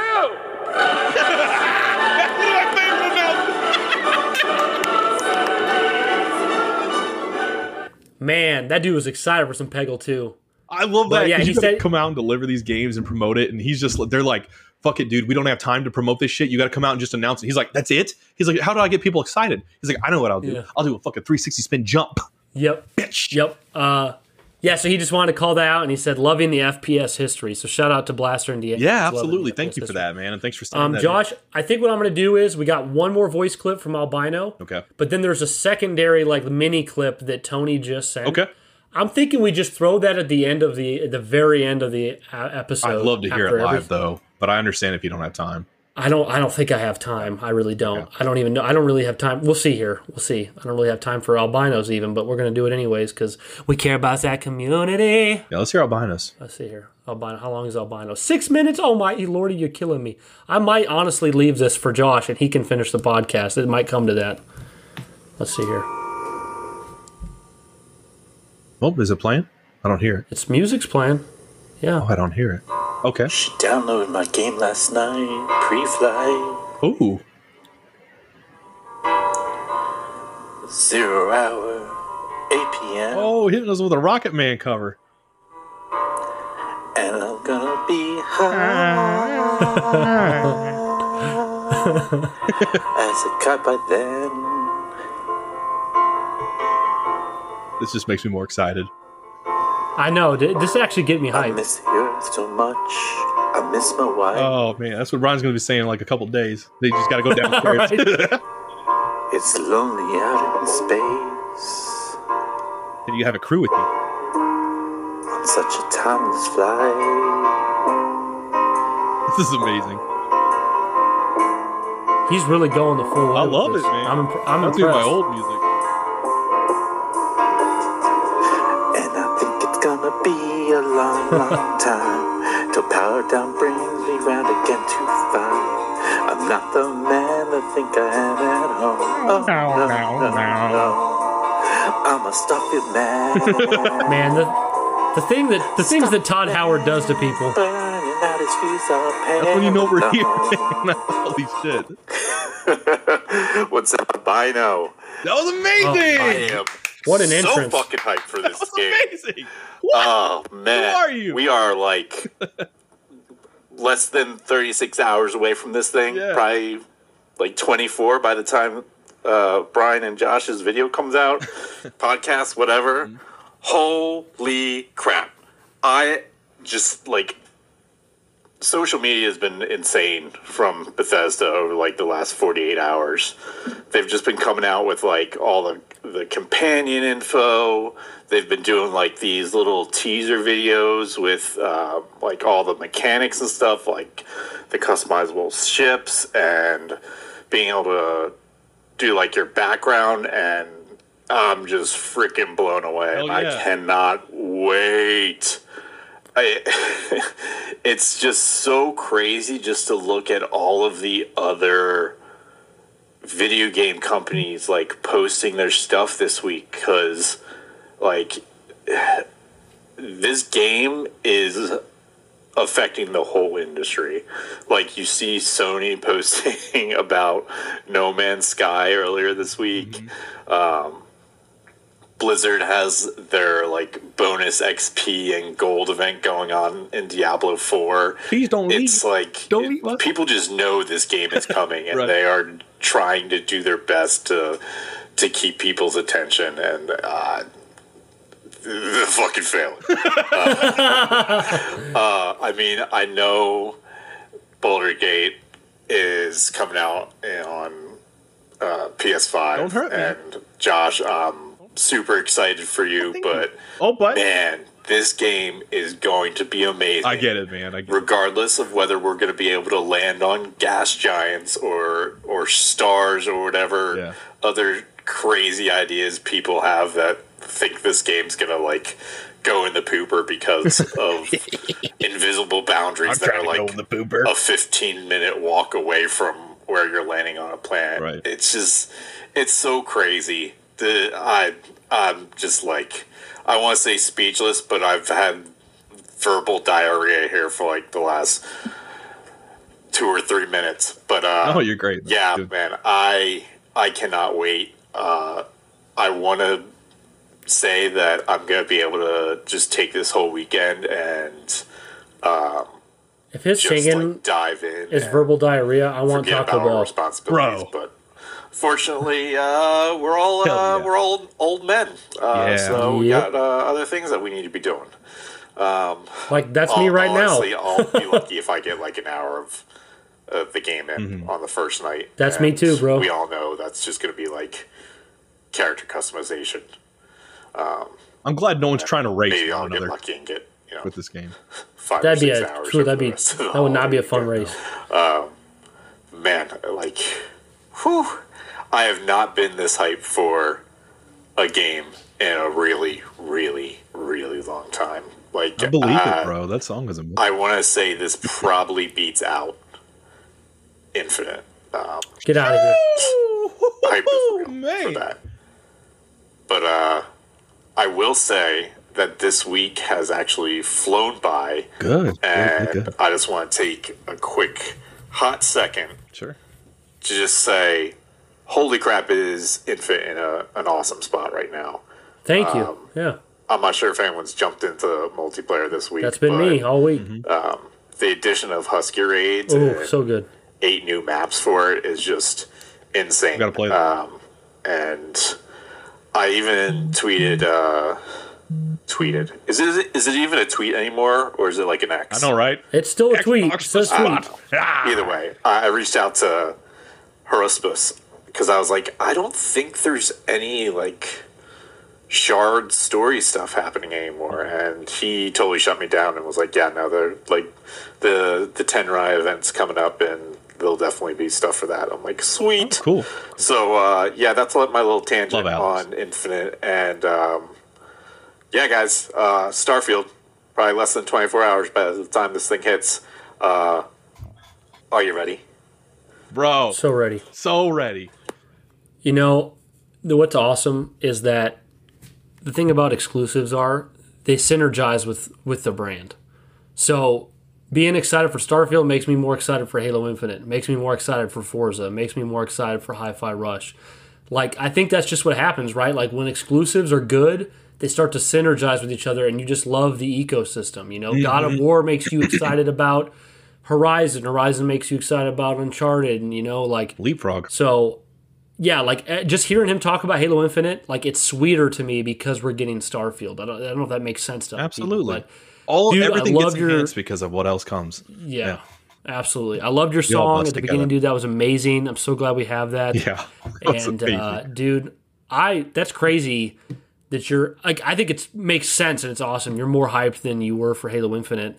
yeah, it makes a lot of sense. It's sense. just crazy because for me, it just I guess it just paints me paints me as as the deep Halo nerd that I am because like nothing's came close to Halo Infinite uh, since Infinite for me. Um, but Starfield's going to be Part of that is the podcast, though, just doing that together. so- Oh yeah, for sure. I get Lots it. of things, but uh, this is a game worth being excited for, dude. Like Albino's been there right with Diente, so man, uh, I'm stoked for you. I feel you. I'll only be playing it uh, as little as you're playing it because of life. But uh, yeah, over to you, Josh. Yeah, dude, that was amazing, man. What a way to to intro us uh, into that with the song and you singing that. I was I was there for. it. Had you done the whole thing, we would have been vibing with you. Uh, loved that, man. Uh, love where Halo's at right now. Like I said, I'm probably gonna try out that uh, that new event they got going on to kind of tide me over. But yeah, man. Uh, you know what what you made me think of is just like you know how we got the live action trailer like last week or whatever at Gamescom. Like that's the sign when you know the world's about to stop for a big game release. Like when we get a live action trailer for an upcoming video game, like I'm not talking about like those ones that they'll do like in the beginning before we even see footage of a game. I'm talking about like the launch type like hype live action trailers that we get. Like we just got one with Dave Batista from Mortal Kombat 1, you know, and not a knock on that, but obviously I don't think that's in the same field as much as I love Mortal Kombat as Starfield, but just seeing that live action trailer they showed us having uh Rocket Man by Elton John, you know, the cover, and then you seeing that cover here, I'm like, holy shit, bro, we're there. Like, I can't remember the last time like the podcast or community just felt so collectively excited over something. And even the people that aren't are still excited for those people that are excited. So really cool. Loved your message. Uh, great reminder and great way to kind of uh, get us out of the show. That was that was great, dude. Thank you. Josh, we'll go ahead and uh, do Tony's because I it's already I missed the I missed the boat. Okay, So okay. We'll go into t- we'll get Yeah, Tony's hell yeah, I first wanna hear before we Tony, get out of here. Let's hear it. Um, let's see here. Tony's got one more for us. Here we go. One minute. Okay, something weird's happening, guys. I uh, haven't been excited for Starfield. Um, maybe repression. I don't know, Ooh. for whatever reason. I just like didn't want to get excited. Uh-huh. I don't know whatever's going on. But then all of a sudden, like just now, all of the hype that I should have had from fucking back when they announced it and we're talking about it being like fucking open world like a Skyrim basically in space or now more like Oblivion in space. Yeah. Oh my god! I, I, I'm having all the oh, hype hit me today. What is it? Fucking a day and a half before it comes out? yeah! and I got a four day weekend? Son of a bitch! Yeah. Holy shit! This is what fucking excitement is. I am so goddamn hyped about this game. Fuck yeah, dude. I'm I'm gonna fucking I want I wish I had space pants and a space hat. Don't wear them. And Don't even space need 'em. gloves. And I could just sit on my Oh, couch fuck, as if I was in G outer space and just lift up the little lid, the visor, whenever I needed to chomp on a chip or a pizza bite or something. Oh my god, you guys! Come on! Bro. Yeah! And Tony makes me want to watch. You know, remember that old Disney movie Rocket Man? Yeah. Oh, my dad loves that movie. It's so funny. Dude, that I remember as a kid, nothing was more funny than when he Farts in the tube? ast- astronaut Yeah. suit, and it goes, it travels through the tube into the other guy's astronaut. That's one of my suit. dad's favorite movies. He loves Rocket Man. Absolutely, dude. That's a. I mean, I remember loving it. yeah, that guy's yeah, it's a, it's a so- really fun movie. Uh, Tony, dude, love your Um, message, man. Uh, I'm all about. I'm, I'm basically floating buck naked in zero g space, doing front flips on my way to the release of Starfield and Baldur's Gate 3, bro. I'm so excited that we're here, man. What a time! What a time! Man, it's making me. I feel so out of the loop from you. You guys are like, I'm just, I'm feeling all this hype from Josh and all you guys with the voice clips, and I'm like, I, I just, I, I'm interested to see what happens Got after I play this stuff game. going on, and you know what though, Brian? Like I said, I'm just not really going to be able to play anything until Sunday, even. So everyone's going to have 48 hours on me. But I'm just happy that these games are going to be out. It's it's a I time. think I'll get to play some Friday, but not at all Saturday. Oh, and maybe by the time I'm really able to dive into anything Sunday, you'll have already beaten the game and say, Josh, it's going to take you another year True. to beat it. By the time you've done it, uh, there'll be another, there'll be Starfield 2. you'll see some, Sounds like me. some shit like that. that sounds like me. Yeah. No, and all. I mean, yeah. I mean, I'm. There's no way I'm going to play this as much as other people because, like, best case scenario, I put 80, 90 hours. you know what. Brian, though? You, you're a great friend, you know, being there for some other, someone else right now. And you, you're great dad, uh, got, getting ready to celebrate a year of River Kate. I mean, it was like a year ago, War, uh, I almost said War in the North. The One Ring came out. That's insane, you know, and you guys got to watch that in the hospital. Uh, but now you have those th- those two things, and then you got uh, these games coming out. So when that kind of settles down, you'll be able to dive into these games. Well, I appreciate you, Josh, and to give you guys. I mean, to actually not to toot my own Well, horn. call me Mark Simpson because I love you, homie. Not, not to, but to reinforce what Josh is saying. The only reason I wanted to get out of here strict, strictly about 15 minutes ago is because that's when we put my daughter down to sleep, and we usually sing to her and read to her and pray do you with sing her. to her? And I don't. Uh, uh, we oh, we sing this Wandering Day from uh, Lord of the Rings, the Rings of Power. I said one ring again earlier. I just realized that, but yes, rings of power. Yeah, but uh, I don't like missing that. I like being there for putting her down to bed. So, but Erica went ahead and did it without me. It's not really a big deal, but it's just I don't know. Plus, I told Erica I'd be off by then, but Well, thank you for fine. thank She you for sticking mind. around for this one, man. This is No, our cool, longest dude. It's a- episode that we have done in a while, guys. it's a big hype episode Yeah. for a big, big, big interesting time. So, guys, it'll be interesting when Josh and I come back with the next episode after we've both played Starfield and Josh has played Baldur's Gate three, just to see where we're at and what the vibes are like. Nice out to get guys. Creighton on So- for the impressions of Starfield. That would be cool, yeah. Because like- Creighton, my brother Creighton is p- probably the biggest Bethesda fan I know. I'm not saying he's the biggest in the world, just saying he's the biggest one I know. And Oblivion is his number one game. Yeah, my time, second. so- It's in your top ten. So hearing that stuff about Yeah, Oblivion my top is 10, Good, so- good, good juice. Good Good, one. juice. Uh, but guys, we're gonna skip the patron shoutouts this time. We will definitely get you back next time. We hopefully you appreciate like 30 extra minutes of conversation. Yeah, love you guys. Of So the patron excited to shoutouts. sharing this together. Love you guys. But yeah, guys, thank you so much for supporting us. It's so cool that I can think back to two years ago when we were having an episode like this and getting voice clips from the same people about our hype for Halo Infinite. And two years here in the future, the same thing's still going on. You're still supporting us. You're still sending in voice clips, and it's not even for the Halo IP anymore. Amazing. Yeah, thank you, guys so much for being a part of the community. Everyone that sends it in, everyone that listens, means so much. Uh, especially when it gets to times like this. You're just happy to be here. We be. love you guys so much. Love you guys. Thank you so much, guys. Thank you for listening to another episode of the Sacred Icon Podcast. And as always, keep it sacred.